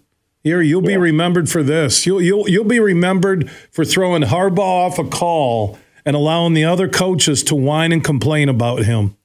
Yeah, that's your yeah. legacy, Petitti. You're yeah. you're despised. You're hated because your plan, your plan blew up in your face like it did Ryan Day, like it did Schiano, like it did Franklin, like it did Rhule. You can go down the list, including Michigan State. You went after Michigan thinking they had their big stretch of the season. And with no Harbaugh, there's no way that team could go to Penn State, to Maryland, and beat Ohio State at home. Yeah. And you were wrong. No. Yeah, 100%. And if it comes down three or four years from now, if Michigan says it's us or Petitti, who do you think they're going to pick? You know, Michigan, you can't afford to lose in Michigan. And uh, Michigan can now is now in the position where they can say, you know, we want more money. We're tired of splitting money with the rest of the conference when we're making a vast majority of it or a, a big chunk of it. Uh, so, yeah, he, again, he overplayed his hand. He looks like a fool for it. And the only people that don't think so, again, are the, the rivals at Ohio State and Michigan State. And it's really the ones in Columbus that are still beating the drum. Uh, and it cracks you up, man, to see uh, they just can't handle the three years in a row thing. It, it's like the John Cooper years all over again. And if you think there was pressure on him this year, think about next year in Columbus. Ryan Day, the, the manufactured uh, anger and everything before the game this year, uh, he looked like a clown uh, boy, there's going to be a lot of pressure on him next year as well. Meanwhile, a Michigan national championship would be icing on the cake. If they go through Alabama, you don't want Texas uh, with a home game in Houston, but in Washington, that's going to be 67 60. Lord knows what the over under will be in that game. Right. I'll have to check the DraftKings Sportsbook app big board. But if Michigan can finish this off, uh, the perfect season by beating Alabama and either Washington or Texas, greatest season ever for any Michigan football team. Yeah, and it's been the greatest three year run frankly. If you look at it, it's just been fantastic. So uh, credit to these guys and what they've accomplished. And uh, even with Zach Zinter going down, again, that line's got to get better. But now they got a chance to heal up here and put together a game plan and really got to get that one this year, Bill. They got to get the semifinal game to take that next step as a program. But what they've accomplished here, no matter what, will always be remembered. Chris, uh, when you look at the matchup with Alabama, what were your first thoughts uh, when it popped up on TV yesterday that it will be Michigan Alabama at the Rose Bowl? And somebody was asking me, I, I think, did Michigan have the choice of Rose Bowl or Sugar Bowl, or was that uh, yeah, predetermined by TV? It's uh, it's really the uh, the bowl games have the right, but they always try to take into account what the number one seed wants, and Michigan wanted the Rose Bowl, so it was going to happen. Uh, we knew that going in if Michigan was the number one seed. So, um, but yeah, I like their lines are huge. Uh, if they again, if they can run the ball, and uh, then you know Michigan's going to have some issues. But um, their quarterback's erratic, but he can move. That's what worries you. Uh, and their corners are so good, and their edges, and those are not Michigan's strengths. So I don't like this for the offense unless they get creative. Uh, I think the defense, it's really going to come down to how they stop the run. But I think it's a pick 'em. I thought that at the, at the top. I said, you know, of course we'd rather play Florida State with their third string or second string quarterback, and that's why everybody was rooting for that. Alabama's a team that's tested, has an elite coach, and has talent that plays to uh, to its heights and, and to its ability when they play great football teams and in situations like that. So it's going to be a tough one for Michigan. There's no question. Can they win it? Yes. Would I pick them today? Probably not, uh, just because of their track record in the postseason under Harbaugh and the fact that Alabama, when they get there, um, they seem to know what to do and they have great talent. And and, and the way they match up uh, is really unfavorable for Michigan, in my opinion. But Michigan wins, it's going to be because of J.J. McCarthy, and he is certainly capable of doing that. 100% with you on that. Four weeks from tonight, yep. uh, literally almost four weeks to the hour, it will be Michigan and Alabama in the historic Rose Bowl. Early money on the DraftKings Sportsbook app Big Board.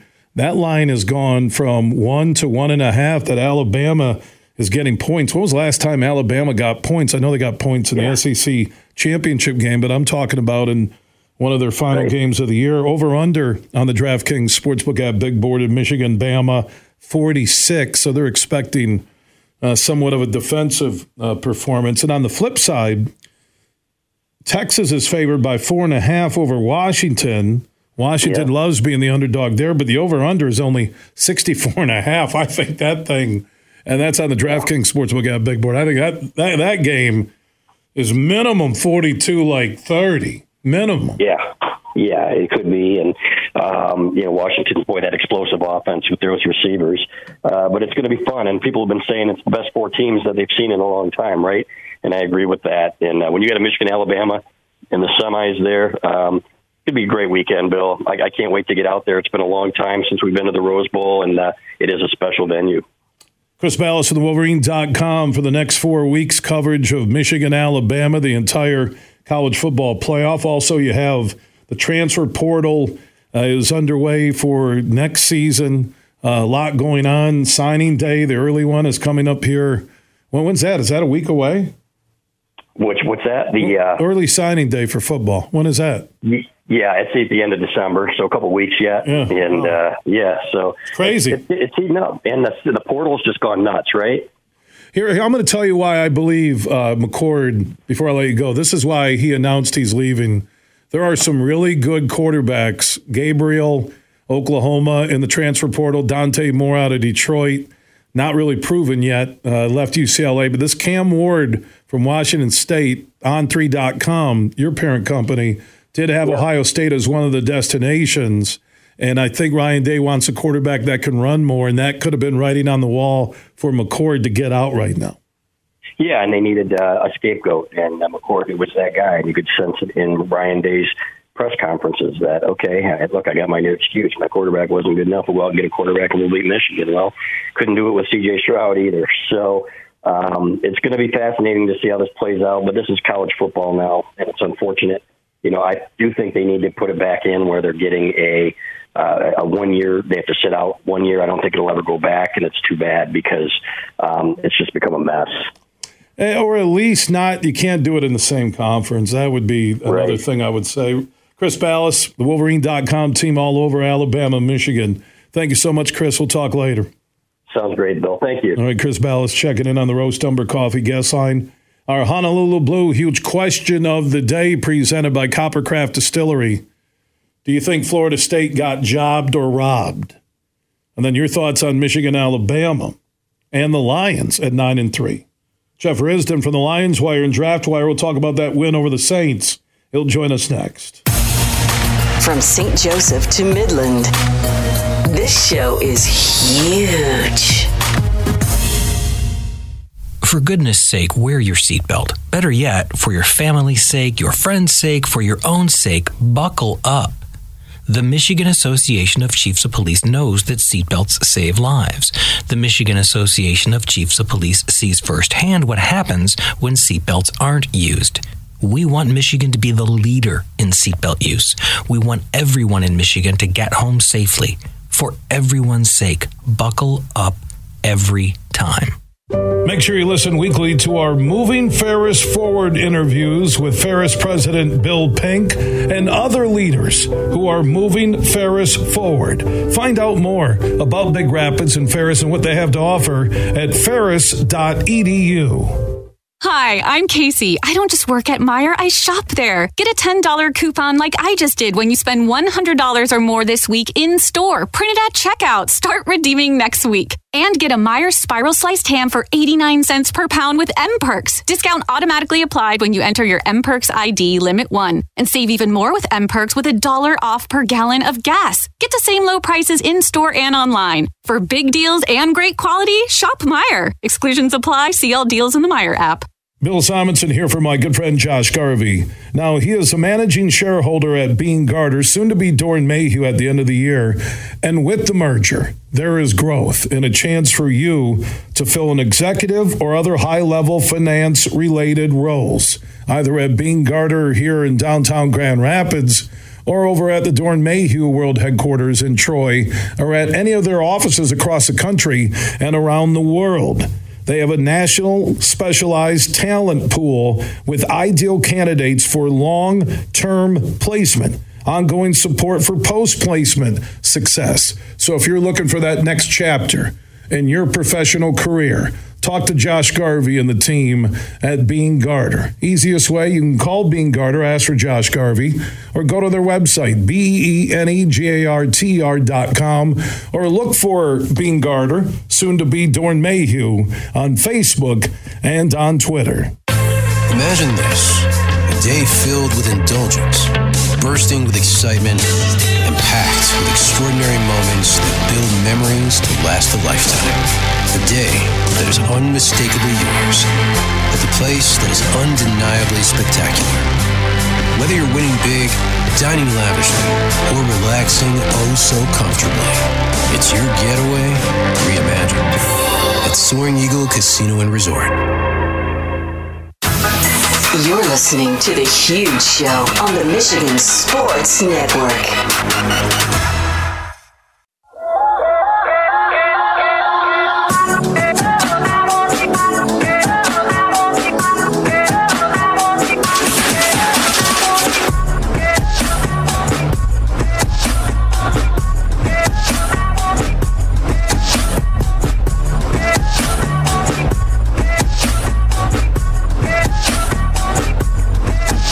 Huge show is back live across Michigan on a Moneyline Monday, presented by the DraftKings Sportsbook app. Always use code HUGE when you sign up to get in on the hookups. Michigan, a point and a half favorite over Alabama on the DraftKings Sportsbook app. 46 is the over under. Texas favored by four and a half over Washington. That over under 64 and a half. Lions that game was going over, under, every which way. They had one of the great starts I've ever seen from a Lions team on the road. Then they hit the wall. Then Hammer and Hank Hayes are screaming at Brett, they're the same old Lions. They're not going to win a game the rest of the year. And then they come back and Goff made some big throws. LaPorta was unbelievable. And the defense, special teams across the board all came up and made plays. And no matter how you want to slice it or dice it, the Lions are 9 and 3.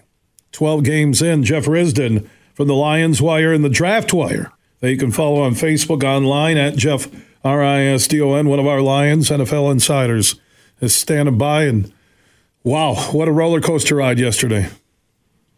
That was something else. It was uh, it was tough to, to get a grip on it. You know, you get you get that incredible start to the first quarter. They're up twenty one nothing. They haven't even played seven minutes of the game yet, and it's it's celebration time. Maybe it's you know start buying our Super Bowl tickets, let alone playoff tickets. And then the Saints were the better team for the next like 45 minutes. Uh, and the Lions, fortunately, um, calmed them things down and won the last five minutes. Uh, they actually won that fairly convincingly, too. But it's left the feeling today of the general sentiment I've gotten in, in interacting with people on social media, and, and uh, I, I went down to the, the gym today and was talking with some folks, and like, it feels like a loss almost. Um, and it's hard to remember that they did, in fact, win the football game. Uh, and I'll, I'll, I'll leave it on this because uh, Dan Campbell just had his press conference, and I thought he said something great. He's like, it was a good win, but it was not good enough. And I'm like, Coach, you nailed it. That is that is the exact way we should all feel about that. And I'm glad that he said it. Um, that, that he, you know, wanted to, to acknowledge and celebrate the victory, but also the fact that they've got work to do if they want to win um, win more games uh, against other division leaders. Because remember, New Orleans did go into that game, in fact, in first place. Uh, they aren't anymore, uh, but uh, it was a good win, but it was not good enough, and uh, that, that's where we're heading into Chicago now. I, think Campbell, when he says not good enough, is that you're looking where the Lions were at, how they were playing, and how they're playing now. And what's interesting when you take this four game stretch and you look at LA against the Chargers, you look at the Bears where they had the miracle final five minutes, less than five minutes. You look at Thanksgiving Day, you look at the start and then you look in between, but they bounce back and finish. They're, they were in a position where they could have lost four straight, but instead uh, they found a way to go three and one through this, and they're nine and three. And I think after watching the Niners and the Eagles, Niners obviously are the class of the NFC and the best team in the NFL. If I'm the Lions right now, you're hoping the Eagles hit a wall, lose to the Cowboys coming up this week, and the Lions somehow could sneak in uh, to the two seed. That's where I'm at on this team right now. I'm realistic that going through San Francisco is going to be awfully tough. But if the Lions get to the NFC Championship game, all the pressure is on the Niners. Yeah, and, and I think, and we talked about this a little bit the other day. Uh, I think if the Lions get to the NFC Championship game, I think that's a successful season. Obviously, it would be fantastic to keep winning from that. But the fact that they haven't won a postseason game in now 32 years, uh, and they've won one in what 61. Uh, that's that, we, got to we got to remember where we're at here. Um, yes, it's great that, that they could they could potentially do it, and you know it would it would be wonderful to do it. But man, it hasn't been done. Um, let, let's win a division. Let's win the division. We we pretty much got that wrapped up now let's win that first round game. Um, let's get that two or three seed. Um, just one thing quickly on the Eagles. Most fans would probably be shocked to know that the Lions have actually allowed fewer points than the Philadelphia Eagles this year. For all the, the craziness that goes on about Jalen Carter and Darius Slay and all the, the, the tremendous pieces that the Eagles have on defense, they've given up more points than the Lions have. And I think that's that's one of the things where I think Lions fans have gotten a little too. Um, uh, I don't want to say negative, but like like nervous about like what's going on. Like they're winning these games, and you just brought up they went three and one in games that they could have gone zero and four. To me, that says they know how to win these close games. They're they have learned how to turn potential losses into potential wins that's an important skill. Um, that, that's lost on a lot of other teams. Uh, look at the Chargers as an example. that, that chargering is a word for a reason. I'm pretty darn pleased that they're nine and three and are winning these games that that other teams lose and that historically they have lost. And I think you know, again, it, it's it's it feels like we're almost like lamenting a win and uh, road wins are never easy. Road wins against first place teams are never easy. And the Lions did that yesterday. Uh, and uh, again, it wasn't good enough. It was ugly. Um, I, I will admit to panicking a little bit uh, in the middle of the third quarter there when the offense completely went to sleep um, and, and stopped trying. But they got it done. And uh, that's important to remember, too. Jeff Risdon from the Lions Wire Draft Wire, one of our Lions NFL insiders, joining us on the Roast Umber Coffee guest line. I saw the re- the double reverse to JMO and his speed, which only Tyreek Hill, I believe, visually looks as fast or faster than JMO. Why aren't they using him more in that offense just to keep opposing defensive coordinators and players honest? And that's that's a great question that we need to ask Ben Johnson. We get to talk to him on Thursday, and you can bet he will be asked about it.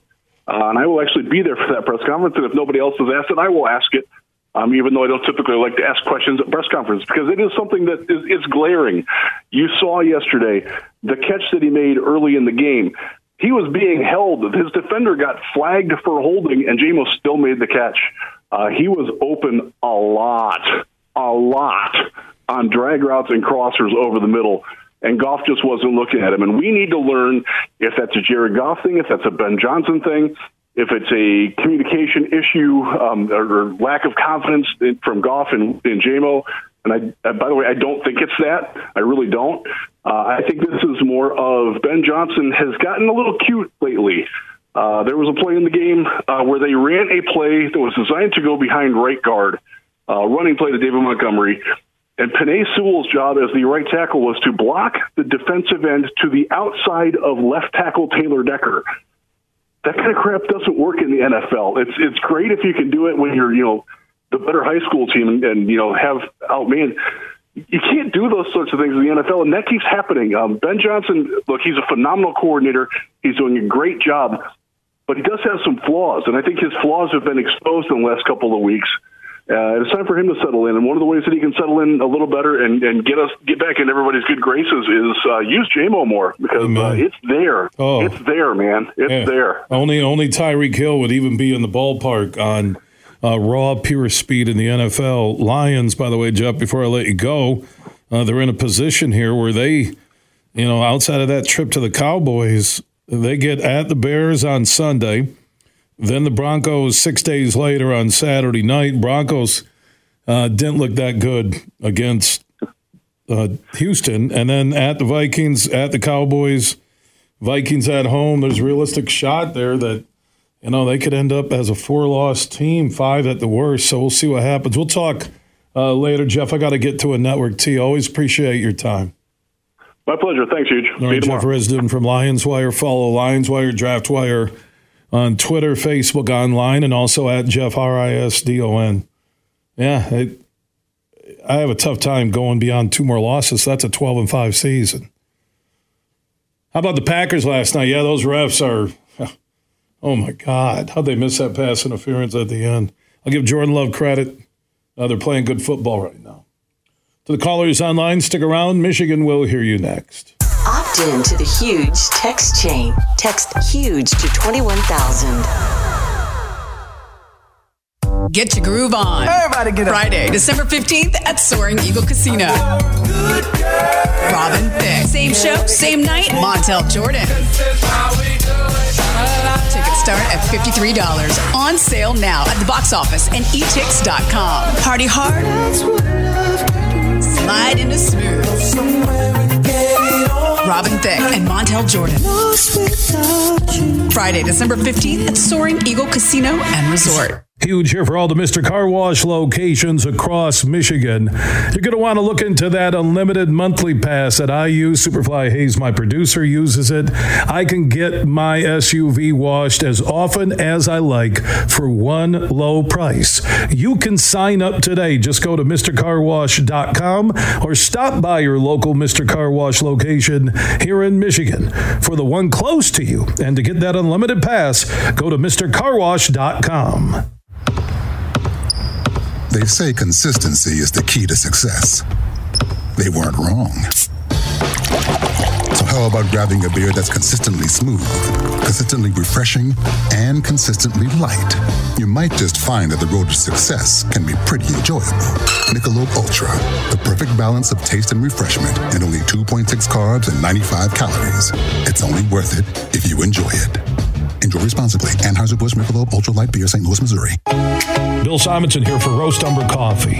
It's a farm direct coffee sourced from Central American farmers and roasted in Grand Rapids. And their Nitro Cold Brew coffee is a convenient and healthy option with no sugar or additives. So if you want a great coffee or energy drink to power you through your morning and your day, it's available in ground or whole bean or in cans. More information on the website and direct delivery to your door at roastumber.com. Mercantile Bank is committed to delivering financial solutions that empower businesses to achieve their goals. We take time to understand you and what makes your business unique. From commercial and business banking to treasury and HCM tools, our local team is here to help you take your business to the next level. So when you need a financial partner, Merc is here. To learn more, visit us online at mercbank.com slash business. Member FDIC Equal Housing Lender. Huge here for Van Andel Institute Purple Community. Now, they're a grassroots fundraising network powered by the volunteers who support VAI's mission to improve health now and in the future. Learn more at purplecommunity.org. You're listening to The Huge Show on the Michigan Sports Network.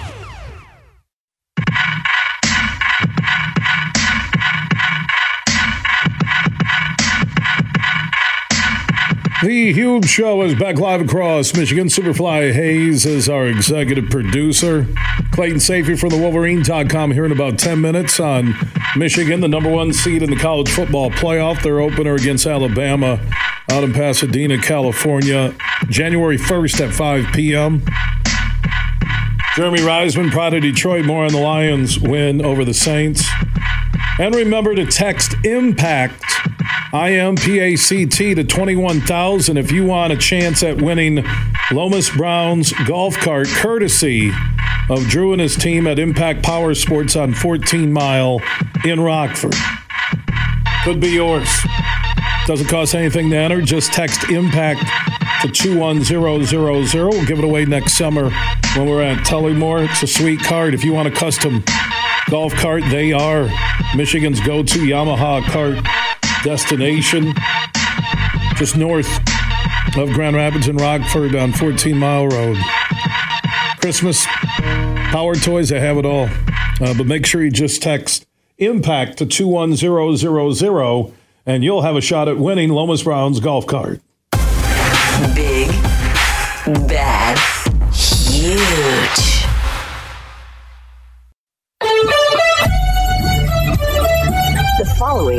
Presentation of the Michigan Sports Network.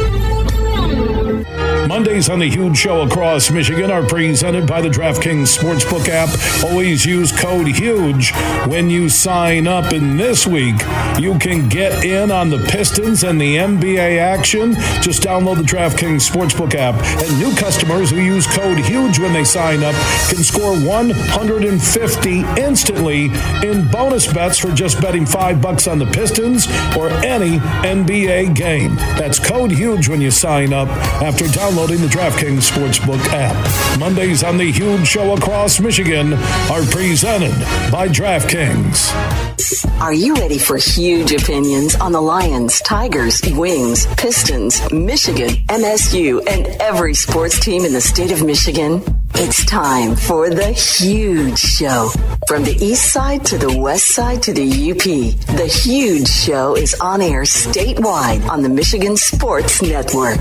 Voice your huge opinions now at 1 866 838 HUGE. That's 1 866 838 4843. Now, the huge one, Bill Simonson.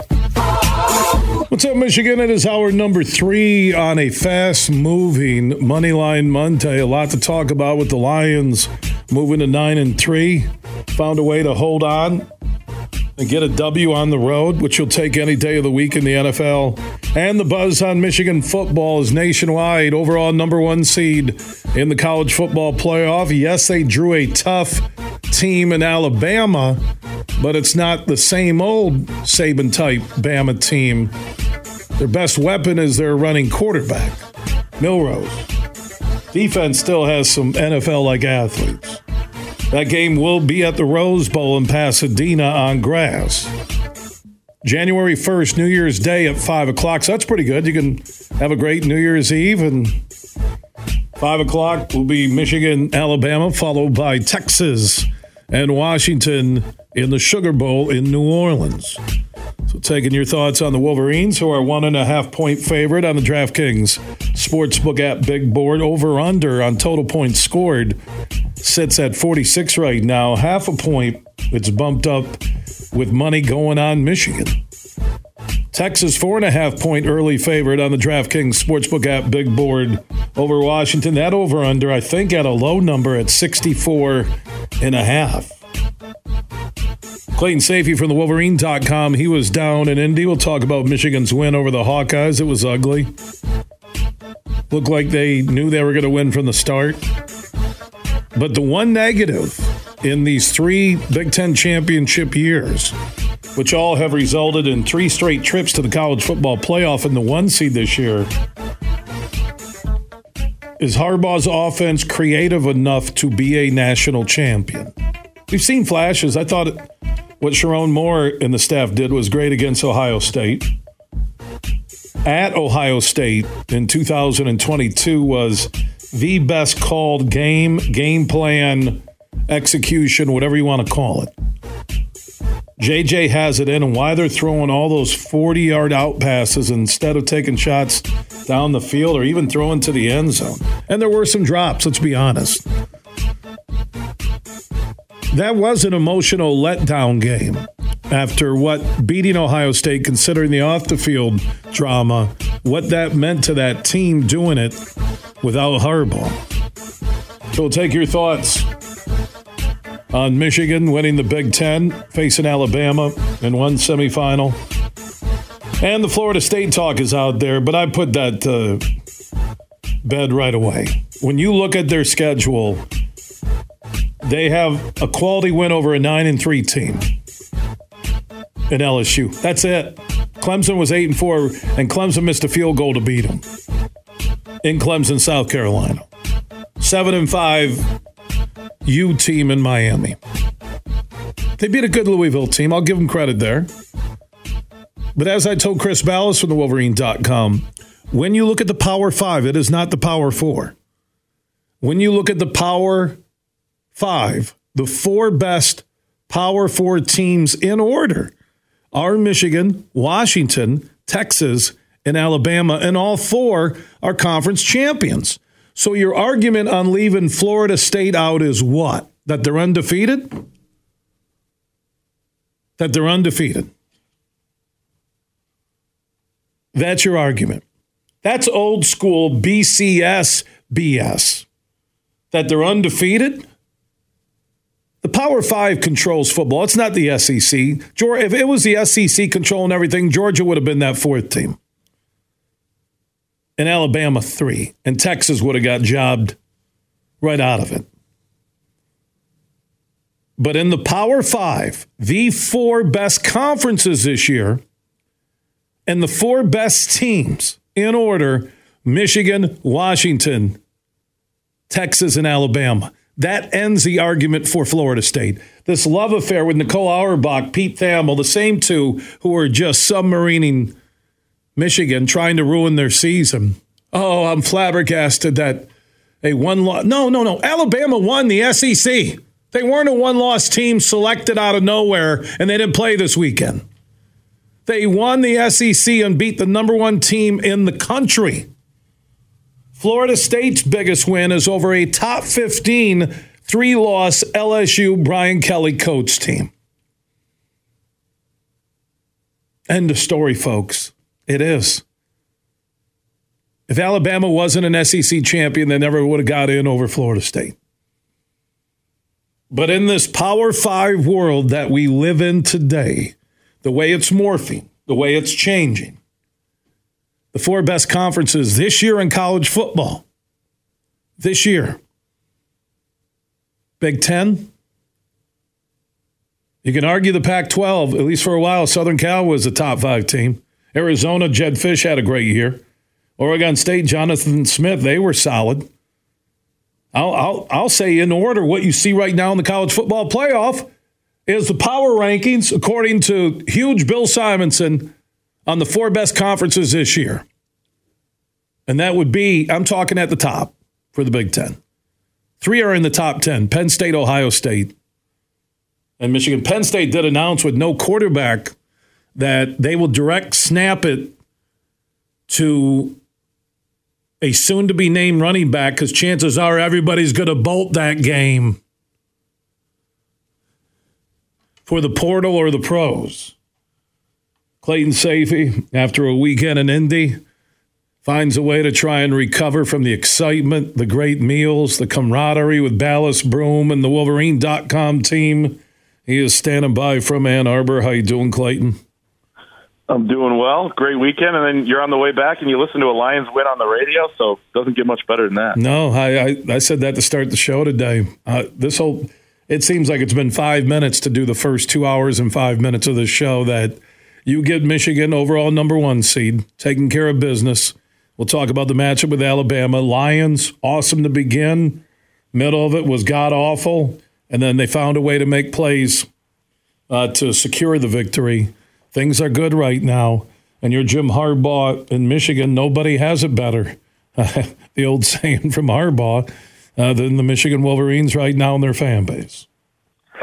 Yeah, I mean, you win the Big Ten three straight years. Jim Harbaugh is the first ever coach to lead his team to three straight outright Big Ten titles in history. Big Ten's been around for over 125 years, and you know it's quite an accomplishment. Ohio State won four in a row last decade, but it was two from Urban Meyer, two from Ryan Day. So the fact that Michigan's been able to do this and now become one of the four teams in, I mean, there are really good teams, huge that did not make the college football playoff this year. Georgia was the story of the entire season. Could they win three in a row, uh, national titles in a row for the first time since Minnesota in the 1930s? That storyline is immediately gone with their loss to Alabama. Florida State's undefeated. You know, so it's an accomplishment to get in, as Jim Harbaugh said yesterday on a teleconference. You're in position to be in position, and all their goals are still in front of them. And really, that you know, they, they got to beat Alabama, which is you know probably the best program in college football this century. Not probably, definitely. Uh, and then you. Uh, you know, and it's also a task you haven't been able to accomplish or execute the last two years. You get to the semifinal, so they don't want this three-year run to be a blip on the radar, like maybe Oklahoma had a three-year run of making it but losing in the semis the whole time. They want to be able to get to that final Monday night in Houston, and really, it's an accomplishment in and of itself to have a chance to do that again. Um, because it's it's you know not easy to do with the four team. It'll be easier you know in the years going forward. That's why I think a lot of Michigan fans, the chatter in this state is they wanted Florida State with a third string quarterback or maybe second string uh, in that first semifinal rather than face Alabama. I think there's some home cooking with this fake Florida State disgust. Yes, probably because there's wishful thinking there. If you're a Michigan fan or, or whatever fan, really, that was going to be able to get the opportunity to potentially play Florida State. Um, you know, I still think Florida State has a legit argument and a legit gripe with the College Football Playoff Committee. But yeah, I mean, I mean, you saw Alabama's name pop up, and you're thinking, okay, this is going to be a little bit more of a test than it would have been if it was Florida State. It's a pretty much a, a coin flip, you know, pick 'em type of game as to where uh, Florida State would have been Michigan favored probably by more than a touchdown, if not, you know, a couple scores. But that's the way it goes. It's it's not going to be easy to win these games, and now it's going to be two kind of blue, uh, blue blood programs in the most iconic stadium or one of the most in the in the sport. So it's going to be fun. You know, you're going to have to play well. And Alabama, you know, they shown they have that gear where they can beat the number one team. They just did it against Georgia.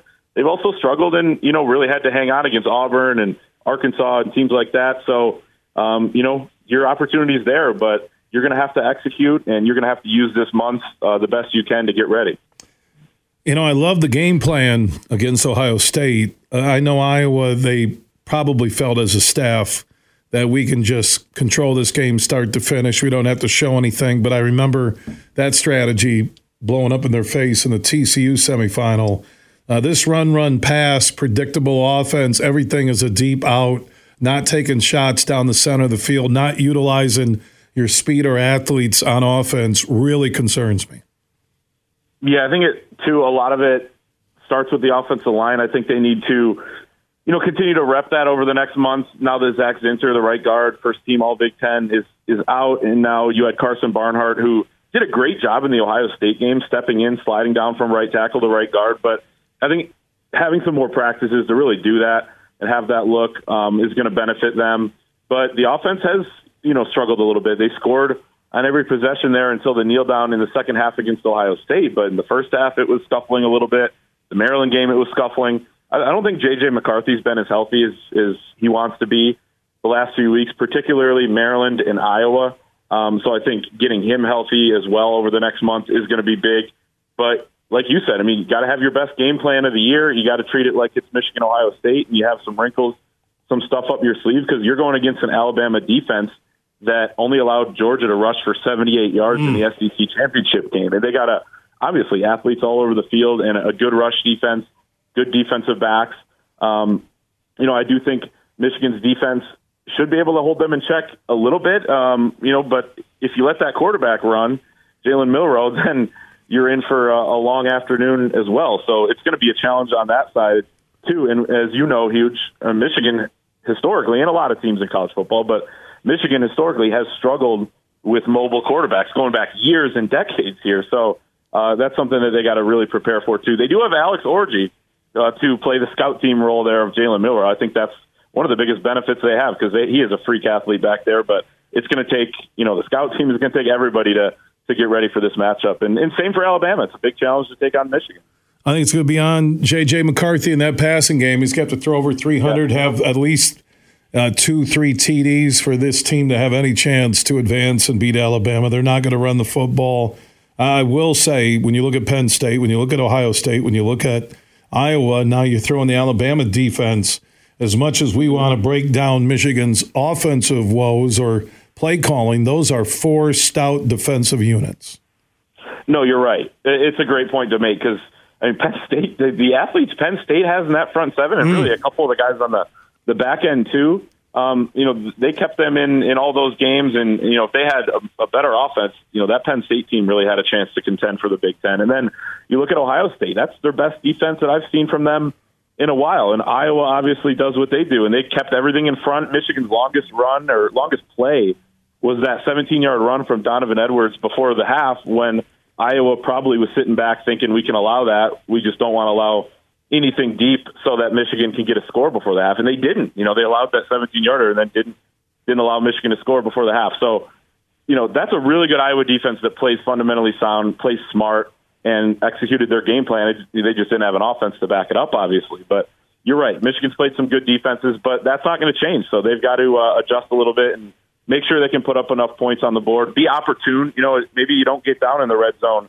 seven times. Maybe you get down there three or four times, but you got to cash in with touchdowns. So it's uh, you know we'll have a whole month to break it down, but it's kind of uh, it's fun to even think about already because it's going to be uh, it's going to be exciting with that game and between that and the Washington Texas game, maybe uh, a couple of the better matchups we've seen in the playoffs because there's been a lot of blowouts throughout the years. Average margin of victory in the semis is 19 points, so I think we're going to get some closer games this time around. Four weeks from now, uh, it will be midway late first quarter at the Rose Bowl, Michigan time, uh, out in Pasadena, uh, California. I love the big boy matchup to start. I love the path they have. I'm glad it's not Florida State and some backup quarterback. If you want to be national champion this year and you got to go through Saban and then either Texas or Washington, who are loaded offensively, then let's go. And that, that's why I love this Alabama matchup on New Year's Day around five o'clock uh, will be the kick, and if they stay healthy, uh, they have a shot. I, this game smells of similar to the Penn State game. I kind of feel that, even though I worry that their quarterback can run more uh, than what Penn State had. But you know, Alabama's not blessed this year. If you're going to catch them, and they had the fourth and thirty-one miracle, they got rolled by Texas uh, at right. home that they do not have the stellar wide receiver crew and dual running backs that they normally have. They don't. Right. I agree. And usually what sets those elite Alabama or Georgia teams apart, or really, you know, just the Southern teams in general, is the big athletic freaks at the line of scrimmage. And then, like you said, those skill position players. They're probably lacking compared to, you know, past years in the skill position department they still have a lot of those big bodies, but maybe not necessarily the names like a Will Anderson or guys like that up front. In Michigan, really, especially on the defensive line, probably as strong and deep as it has been in a while. So, you know, maybe that's your opportunity is to kind of be able to hold serve there, and then you don't have those dynamic. You don't have the last time Michigan played Alabama, it was that Mac Jones. You know, uh, Tua was hurt. Mac Jones. You had Jerry Jeudy. all those guys. Um, DeVonta Smith on the outside. So you're not going to have that receiving corps to deal with, but it's still going to be one of those things where they probably got the better athletes, they got the better recruits. Michigan's a veteran team, though, you know, older, uh, very physical as well. So it's going to be a, a really good matchup, I think. And like you said, I mean, we're only four weeks away, and you're thinking about already, you know, uh, in an hour from now, in four weeks, the sun will be setting, and it should be uh, two really nice uh, colors clashing on uh, on the big stage. Who are you, Keith Jackson, breaking it down on the opening? the sun will be setting at Pasadena as we're set for the kickoff. Look at, I love it. What are those mountains? The San, San Gabriel Mountains or something like that? In the distance, the San Gabriel Mountains as Michigan rolls down the Tuttle. The Tuttle? Is it the Tuttle or the, the tunnel? There you go. The tunnel. Yeah, it's. I can't wait, man. Saban, Harbaugh you kidding me? Uh, and again, there's been some matchups where I thought with Denard they would have a shot in Dallas. That didn't happen. What's the other matchup? Yeah. Uh, it was was it down the at Citrus Bowl. Bowl. right? Citrus Bowl. Yeah. yeah.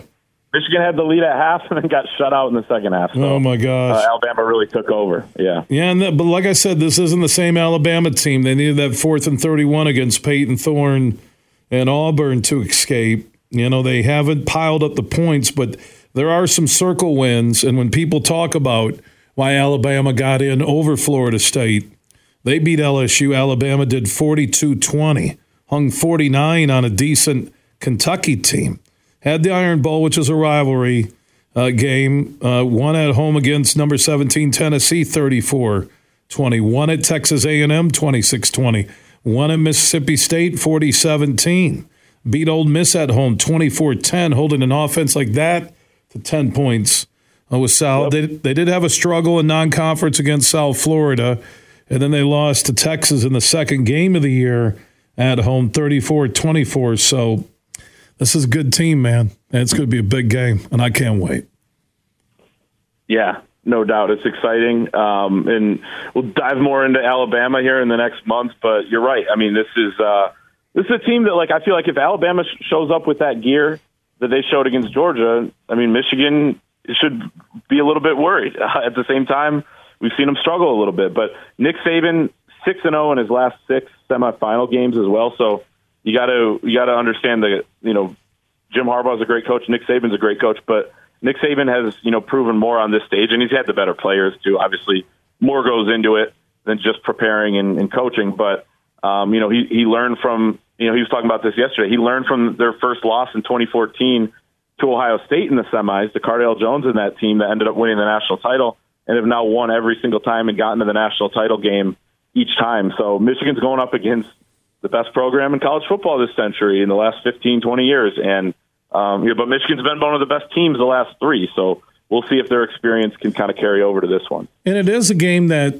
takes Michigan to the next level, puts them in with the Georgias and the Alabamas. Because we watched what Georgia did to them in the first college football playoff in this three year run. We, we saw last year that Georgia was beatable. Ohio State missed that field goal. Second half, Michigan did what they wanted to with TCU. They just had a god awful game plan and a god awful first half with mistakes. And now you get a shot with Alabama, beat them, and you're up there with the best in college football. Clayton Sayfie uh, from the Wolverine.com. Four weeks of nonstop coverage at the Wolverine.com on Michigan and Alabama in the college football playoff. Also, Michigan hoops, hockey, and more. Clayton, always appreciate your time here on the Huge Show. We'll talk later. Sounds good. Have a good one. All right, back at you. Clayton Sayfie checking in on the Roast Umber Coffee guest line. We do have our Honolulu Blue huge question of the day presented by Coppercraft Distillery. Did Florida State get robbed? You know, I just went through Alabama's schedule. You see all the ranked teams they beat? And they beat Georgia in the SEC championship game. Line their schedule up against Florida State. And the quality teams that Alabama beat is why they are in front. And I'm going to hang my hat on the Power Five. They don't have, you don't get five conference champions in. You will next year, more than likely. But four conference champions Michigan, Washington, Texas, and Alabama. Alabama, more quality wins and beat the number one team in the country. In all Florida State, fans, coaches, ADs, and the Michigan fan listening right now that wanted Florida State rather than Alabama, all you hang your hat on is that they are undefeated. Look at the full body of work, and it's easy for me to say that Florida State should have been the sixth team in the final poll and Georgia number five. To the callers online, stick around. We'll get to your huge opinions. You want to join us on the Mercantile Bank listener line? Mercantile Bank is a Michigan based bank, so your money stays right here in Michigan with great men and women who are part of the Mercantile team. 1 838 4843.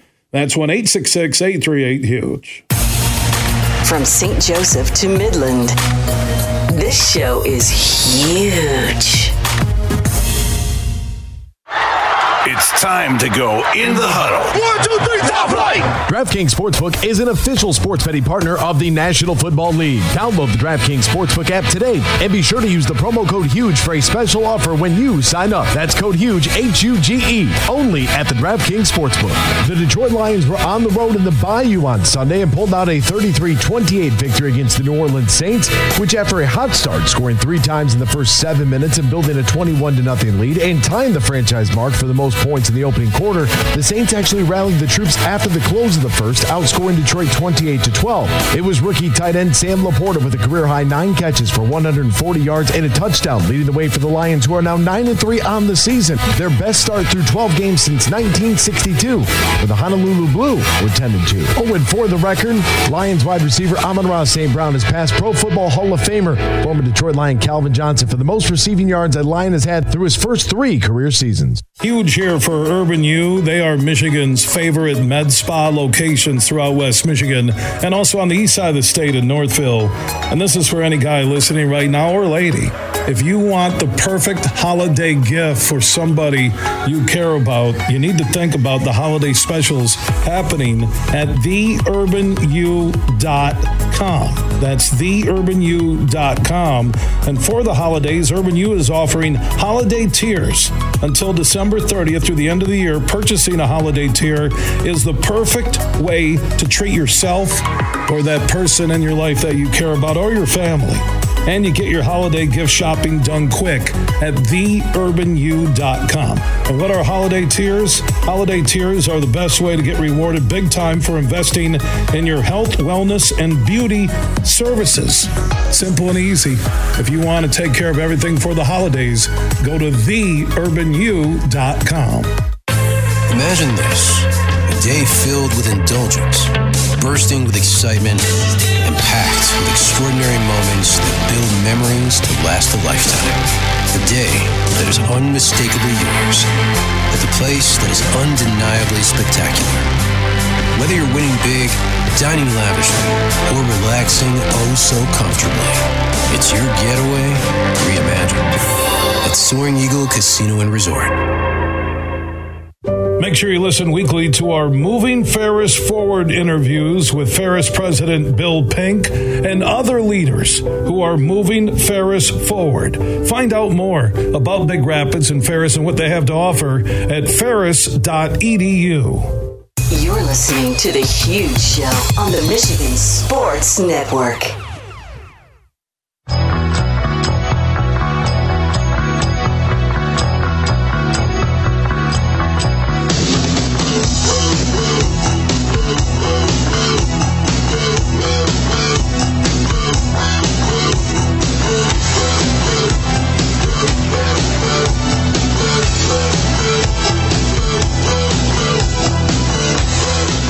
Huge show is back live across Michigan. Superfly Hayes, our executive producer. What a weekend. Michigan, the overall number one seed, Big Ten champions again in football. Lions go to nine and three. Goff got it done to LaPorta at the end. Defense made some plays.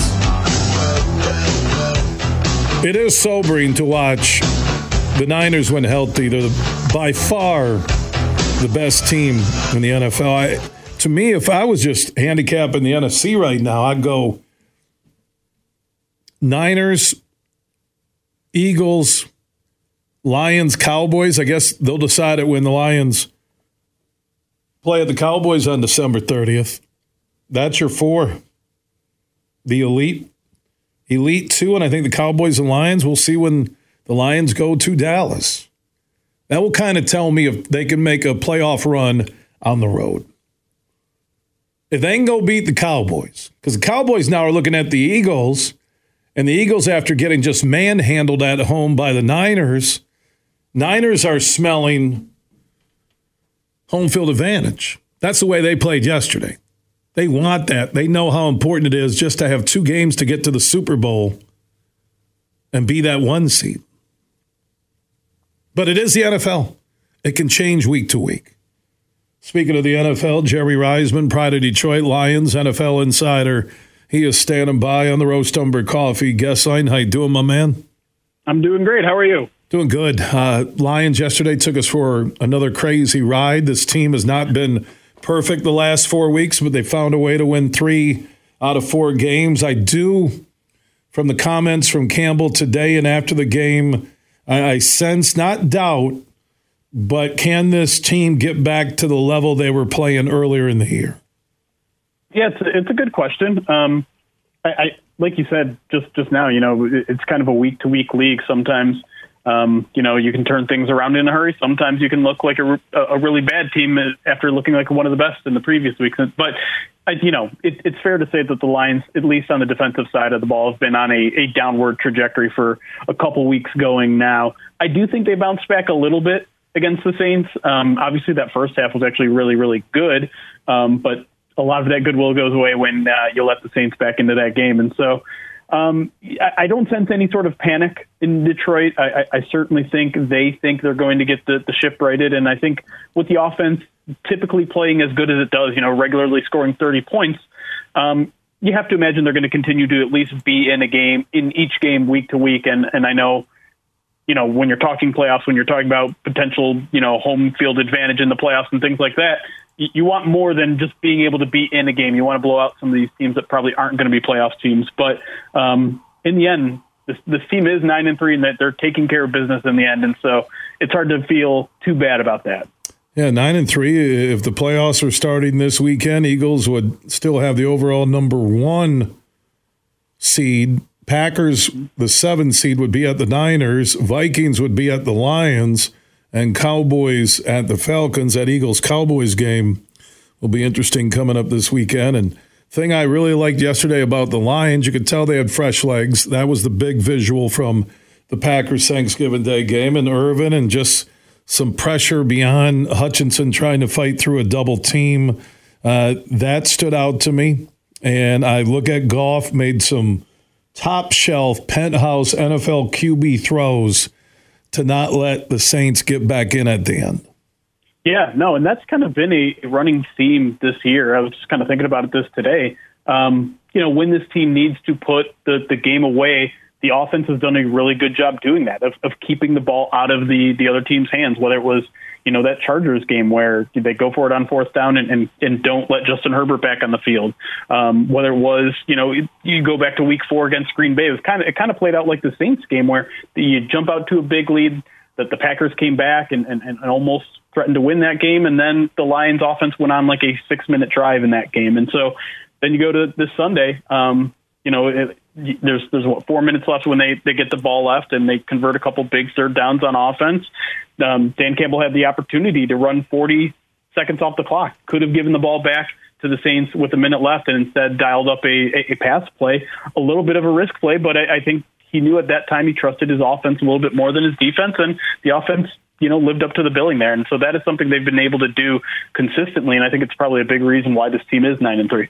Jeremy Reisman, Pride of Detroit, talking Lions NFL here on the huge show across Michigan. JMO, and I, I DVR'd that game and I went back and watched how three Saints had the angle on him coming forward and he hit a gear. He had a gear that only Tyreek Tyreek Hill has in the NFL right now. Yeah, yeah. I mean, would they clock him in at 20, 20 something miles per hour, uh, running according to next gen stats, which is just kind of insane to think about from a from a human being perspective. But yeah, I mean, that's every week he he seems to be flashing more and more, and and I know some Lions fans are probably frustrated at this point that he only had two touches in that game. But um, if he's going to turn you know half of them into touchdowns, it's hard to be uh, too upset about that. But yeah, I think you know whether it's in the run game, whether it's some of these crossing routes, the deep shots um, he, he's someone that defenses are going to have to account for whether the ball's coming his way or not. And so even that alone, I think, is a, is a pretty significant weapon to, to open up other players like,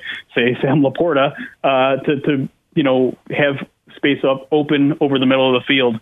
Um, and yeah, that's just having a guy that, that can be that big of a threat is, uh, is, is such a huge weapon to someone like Ben Johnson. I know they're battling injury problems uh, up front. It seems that's been a common theme uh, the entire season. But I do wonder uh, can Goff can Goff get the ball deep enough to JMO to utilize him as the weapon he could be?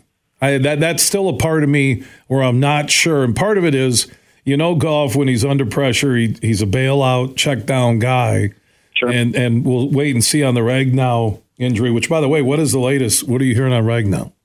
Yeah, um, we, we heard from Dan today, and he, you know, it sounded like they were concerned initially that it was going to be kind of a long-term serious injury, and, and since then it sounds like they've gotten mostly good news. But but Dan did say at his press conference today that that doesn't mean that he's going to play this week, and and if he's saying something like that this early in the week, I would imagine that, that Frank is probably going to miss a game or two. But it sounds like this isn't a long-term thing. It, it doesn't sound like this is something where you can expect him to be out for the rest of the year, go on IR, things like that. But I would assume he probably misses a game or two um, based on, on what I'm hearing. And so, um, yeah, that, that'll be a challenge to, to protection a little bit. Um, obviously, Graham Glasgow has filled in very well at center, but I think the problem then is who fills in for Glasgow at right guard. And Colby Sorsdal's kind of struggled in that a little bit. Um, their other options haven't been very good either. But to get it back to JMO, yeah, I think I think it's a fair question to ask about whether he can have that kind of deep ball chemistry with, with Jared Goff because we just haven't seen it consistently yet, right? Um, I think they've been trying to work in some of the little shorter stuff because they haven't just been on the same page that. And, and listen, throwing a deep ball to someone who can run 20, 21, 22 miles per hour can't be an easy thing. And it's something that probably takes a lot of uh, adjustment to, but it's also not exactly Jared Goff's biggest strength either. He's more of a kind of medium range accuracy guy than, than a deep ball. So, um, yeah, it, will be interesting to see if that ever kind of develops that chemistry because it has been a little bit now. But um, yeah, I think there's there's warranted skepticism there. You mentioned that Ragnow could miss a couple of games. It's not as bad as first feared. You're looking at the schedule. You're looking at the reality of positioning right now in the NFC. That the Eagles or Niners, unless there's a collapse, one of those two are one and the other one's two. Lions just want to maintain that three so they avoid the Cowboys or Eagles, whoever comes in as that wild card out of the NFC East. And I think you have, when you look at the Bears, it, even the Broncos, decent defense uh, for yep. the Broncos, had a shot to beat the Texans but lost. Uh, those are winnable games uh, from Sunday to six days later on that flex Saturday night game. You still get Minnesota at home to end the regular season. You go to the Vikings, who are struggling at quarterback and obviously the big one at the Cowboys. As I said in my opening huge opinion today, Jeremy, I find it hard to believe this team could do any worse than 12 and 5 to finish. Yeah, I mean, you, you certainly hope so. Um, and, and that would be, you know, plenty, I would say, to, in fact, I think 12 wins pretty much clinches uh, the NFC North, if I'm not mistaken. Yeah, because um, the best the the, best the Packers and the Vikings can be is, is 11 and six um, where they're at right now. So if they can get to 12 to five, 12 and five, that's that's ideal. That's you know going three and two down the stretch.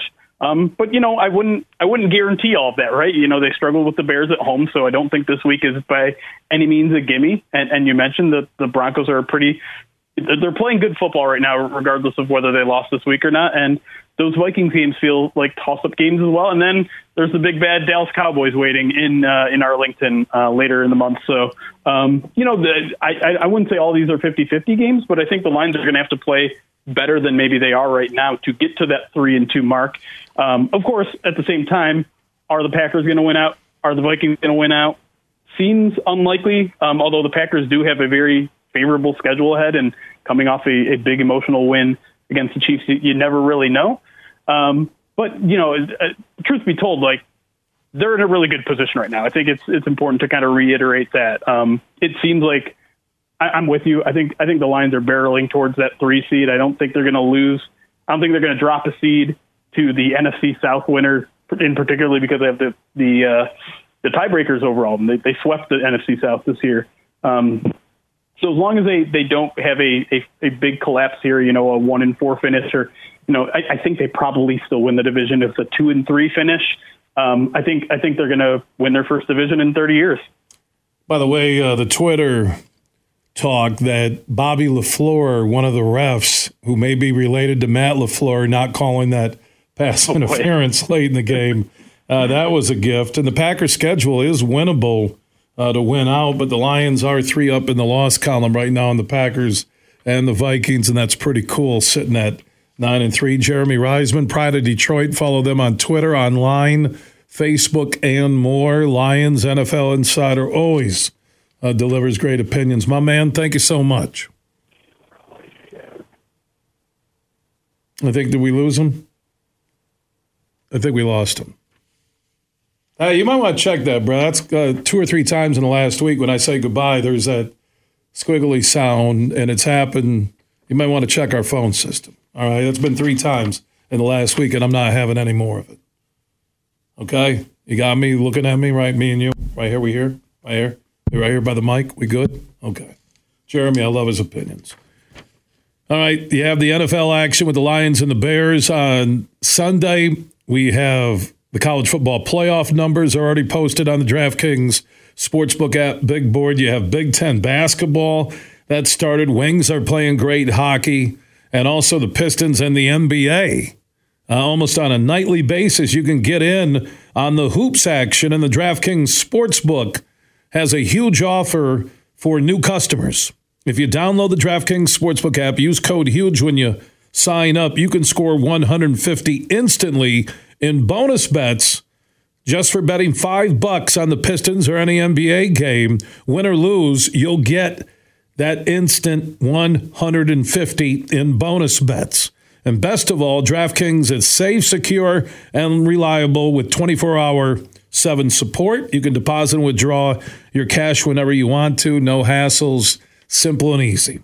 Just download the DraftKings Sportsbook app now. Use that code HUGE when you sign up. And new customers can get that 150 instantly in bonus bets for betting just $5 on the Pistons or any NBA game. That's only on the DraftKings Sportsbook app and only when you sign up with code HUGE. The crown is yours.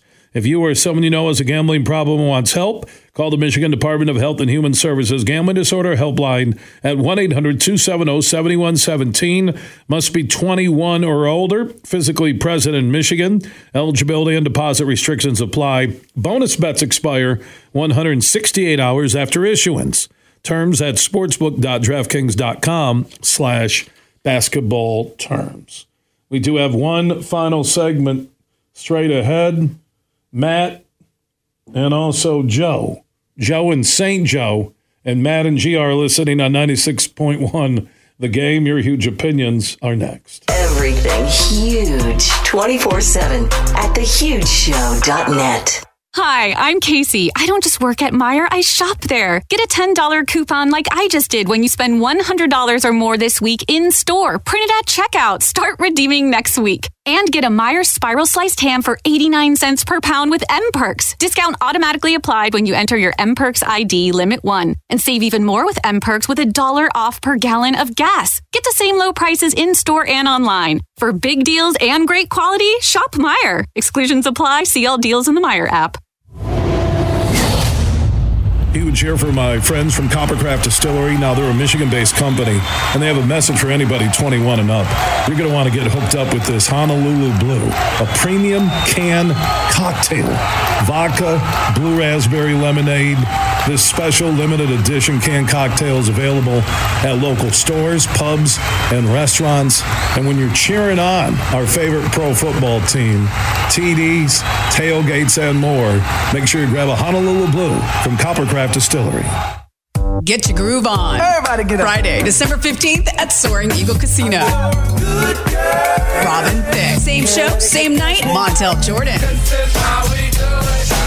Tickets start at $53. On sale now at the box office and etix.com. Party hard. Slide into smooth. Robin Thicke and Montel Jordan. Friday, December 15th at Soaring Eagle Casino and Resort. Roast Umber is a farm direct coffee sourced from Central American farmers and roasted in Grand Rapids. And also, the Nitro Cold Brew Coffee is a convenient and healthy option for energy with no sugar additives. Look for it at your local retailer or at roastumber.com. You're listening to The Huge Show on the Michigan Sports Network. We are back live across Michigan on a Moneyline Monday, presented by the DraftKings Sportsbook app. couple callers have hung around, want to get their thoughts before we're done. Let's go to Matt in Grand Rapids, listening on 96.1 The Game. You're on The Huge Show. Hey, how you doing, Huge? Hey, Matty. Hey, congrats to your boy. Uh, heck of a season. Uh, look forward to watching him next year. And then I just wanted to ask you if you're Brad Holmes, how do you not pick the phone up and call J.J. Watt and just ask him how much just to come back for the rest of this year in the playoff run? I mean, people forget that he played college ball at Central. He's a Midwest guy. He's hinted a couple times in media recently to how many Lions fans have been, you know, uh, giving him the suggestion on social media. Have you heard anything like that? And if I mean, if you're not going to call him, there's no sense in calling anyone else. I don't think anyone else would be worth it. But he had 12 and a half sacks for an Arizona team last year. I mean, you take away Hutchinson, I don't think we have 12 sacks as an entire team. So I'll listen off air. Yeah, thanks, Matt. Uh, great idea. If you could score J.J. Watt, that would be unbelievable. And if he was going to come back and play, it'd be for somebody where he could win. And he does have those Midwest roots. Quickly, let's go to Joe in St. Joe, Michigan. I got about 30 seconds. What's on your mind, Joey? All right, hey, huge. I totally agree with everything you said about eh, they're going to pick Alabama over Florida State. That's a no-brainer. They've been the most dominant program. Since, come on, in the last 20 years. They're going to put put an SEC team in there. Bottom line. So that's number one. Number two, uh, I was in the same section as you last week, and we you had that blind that was puking. Well, this last this uh, Saturday night, I went to the game, and guess who was in my section? Connor Stalions. Oh my so if you were right by Connor Stalions, what would you say? Oh, I don't know. You know what? Uh, and, buddy, I got a roll for a network break. I'll comment on that tomorrow at 3. Big, bad, huge.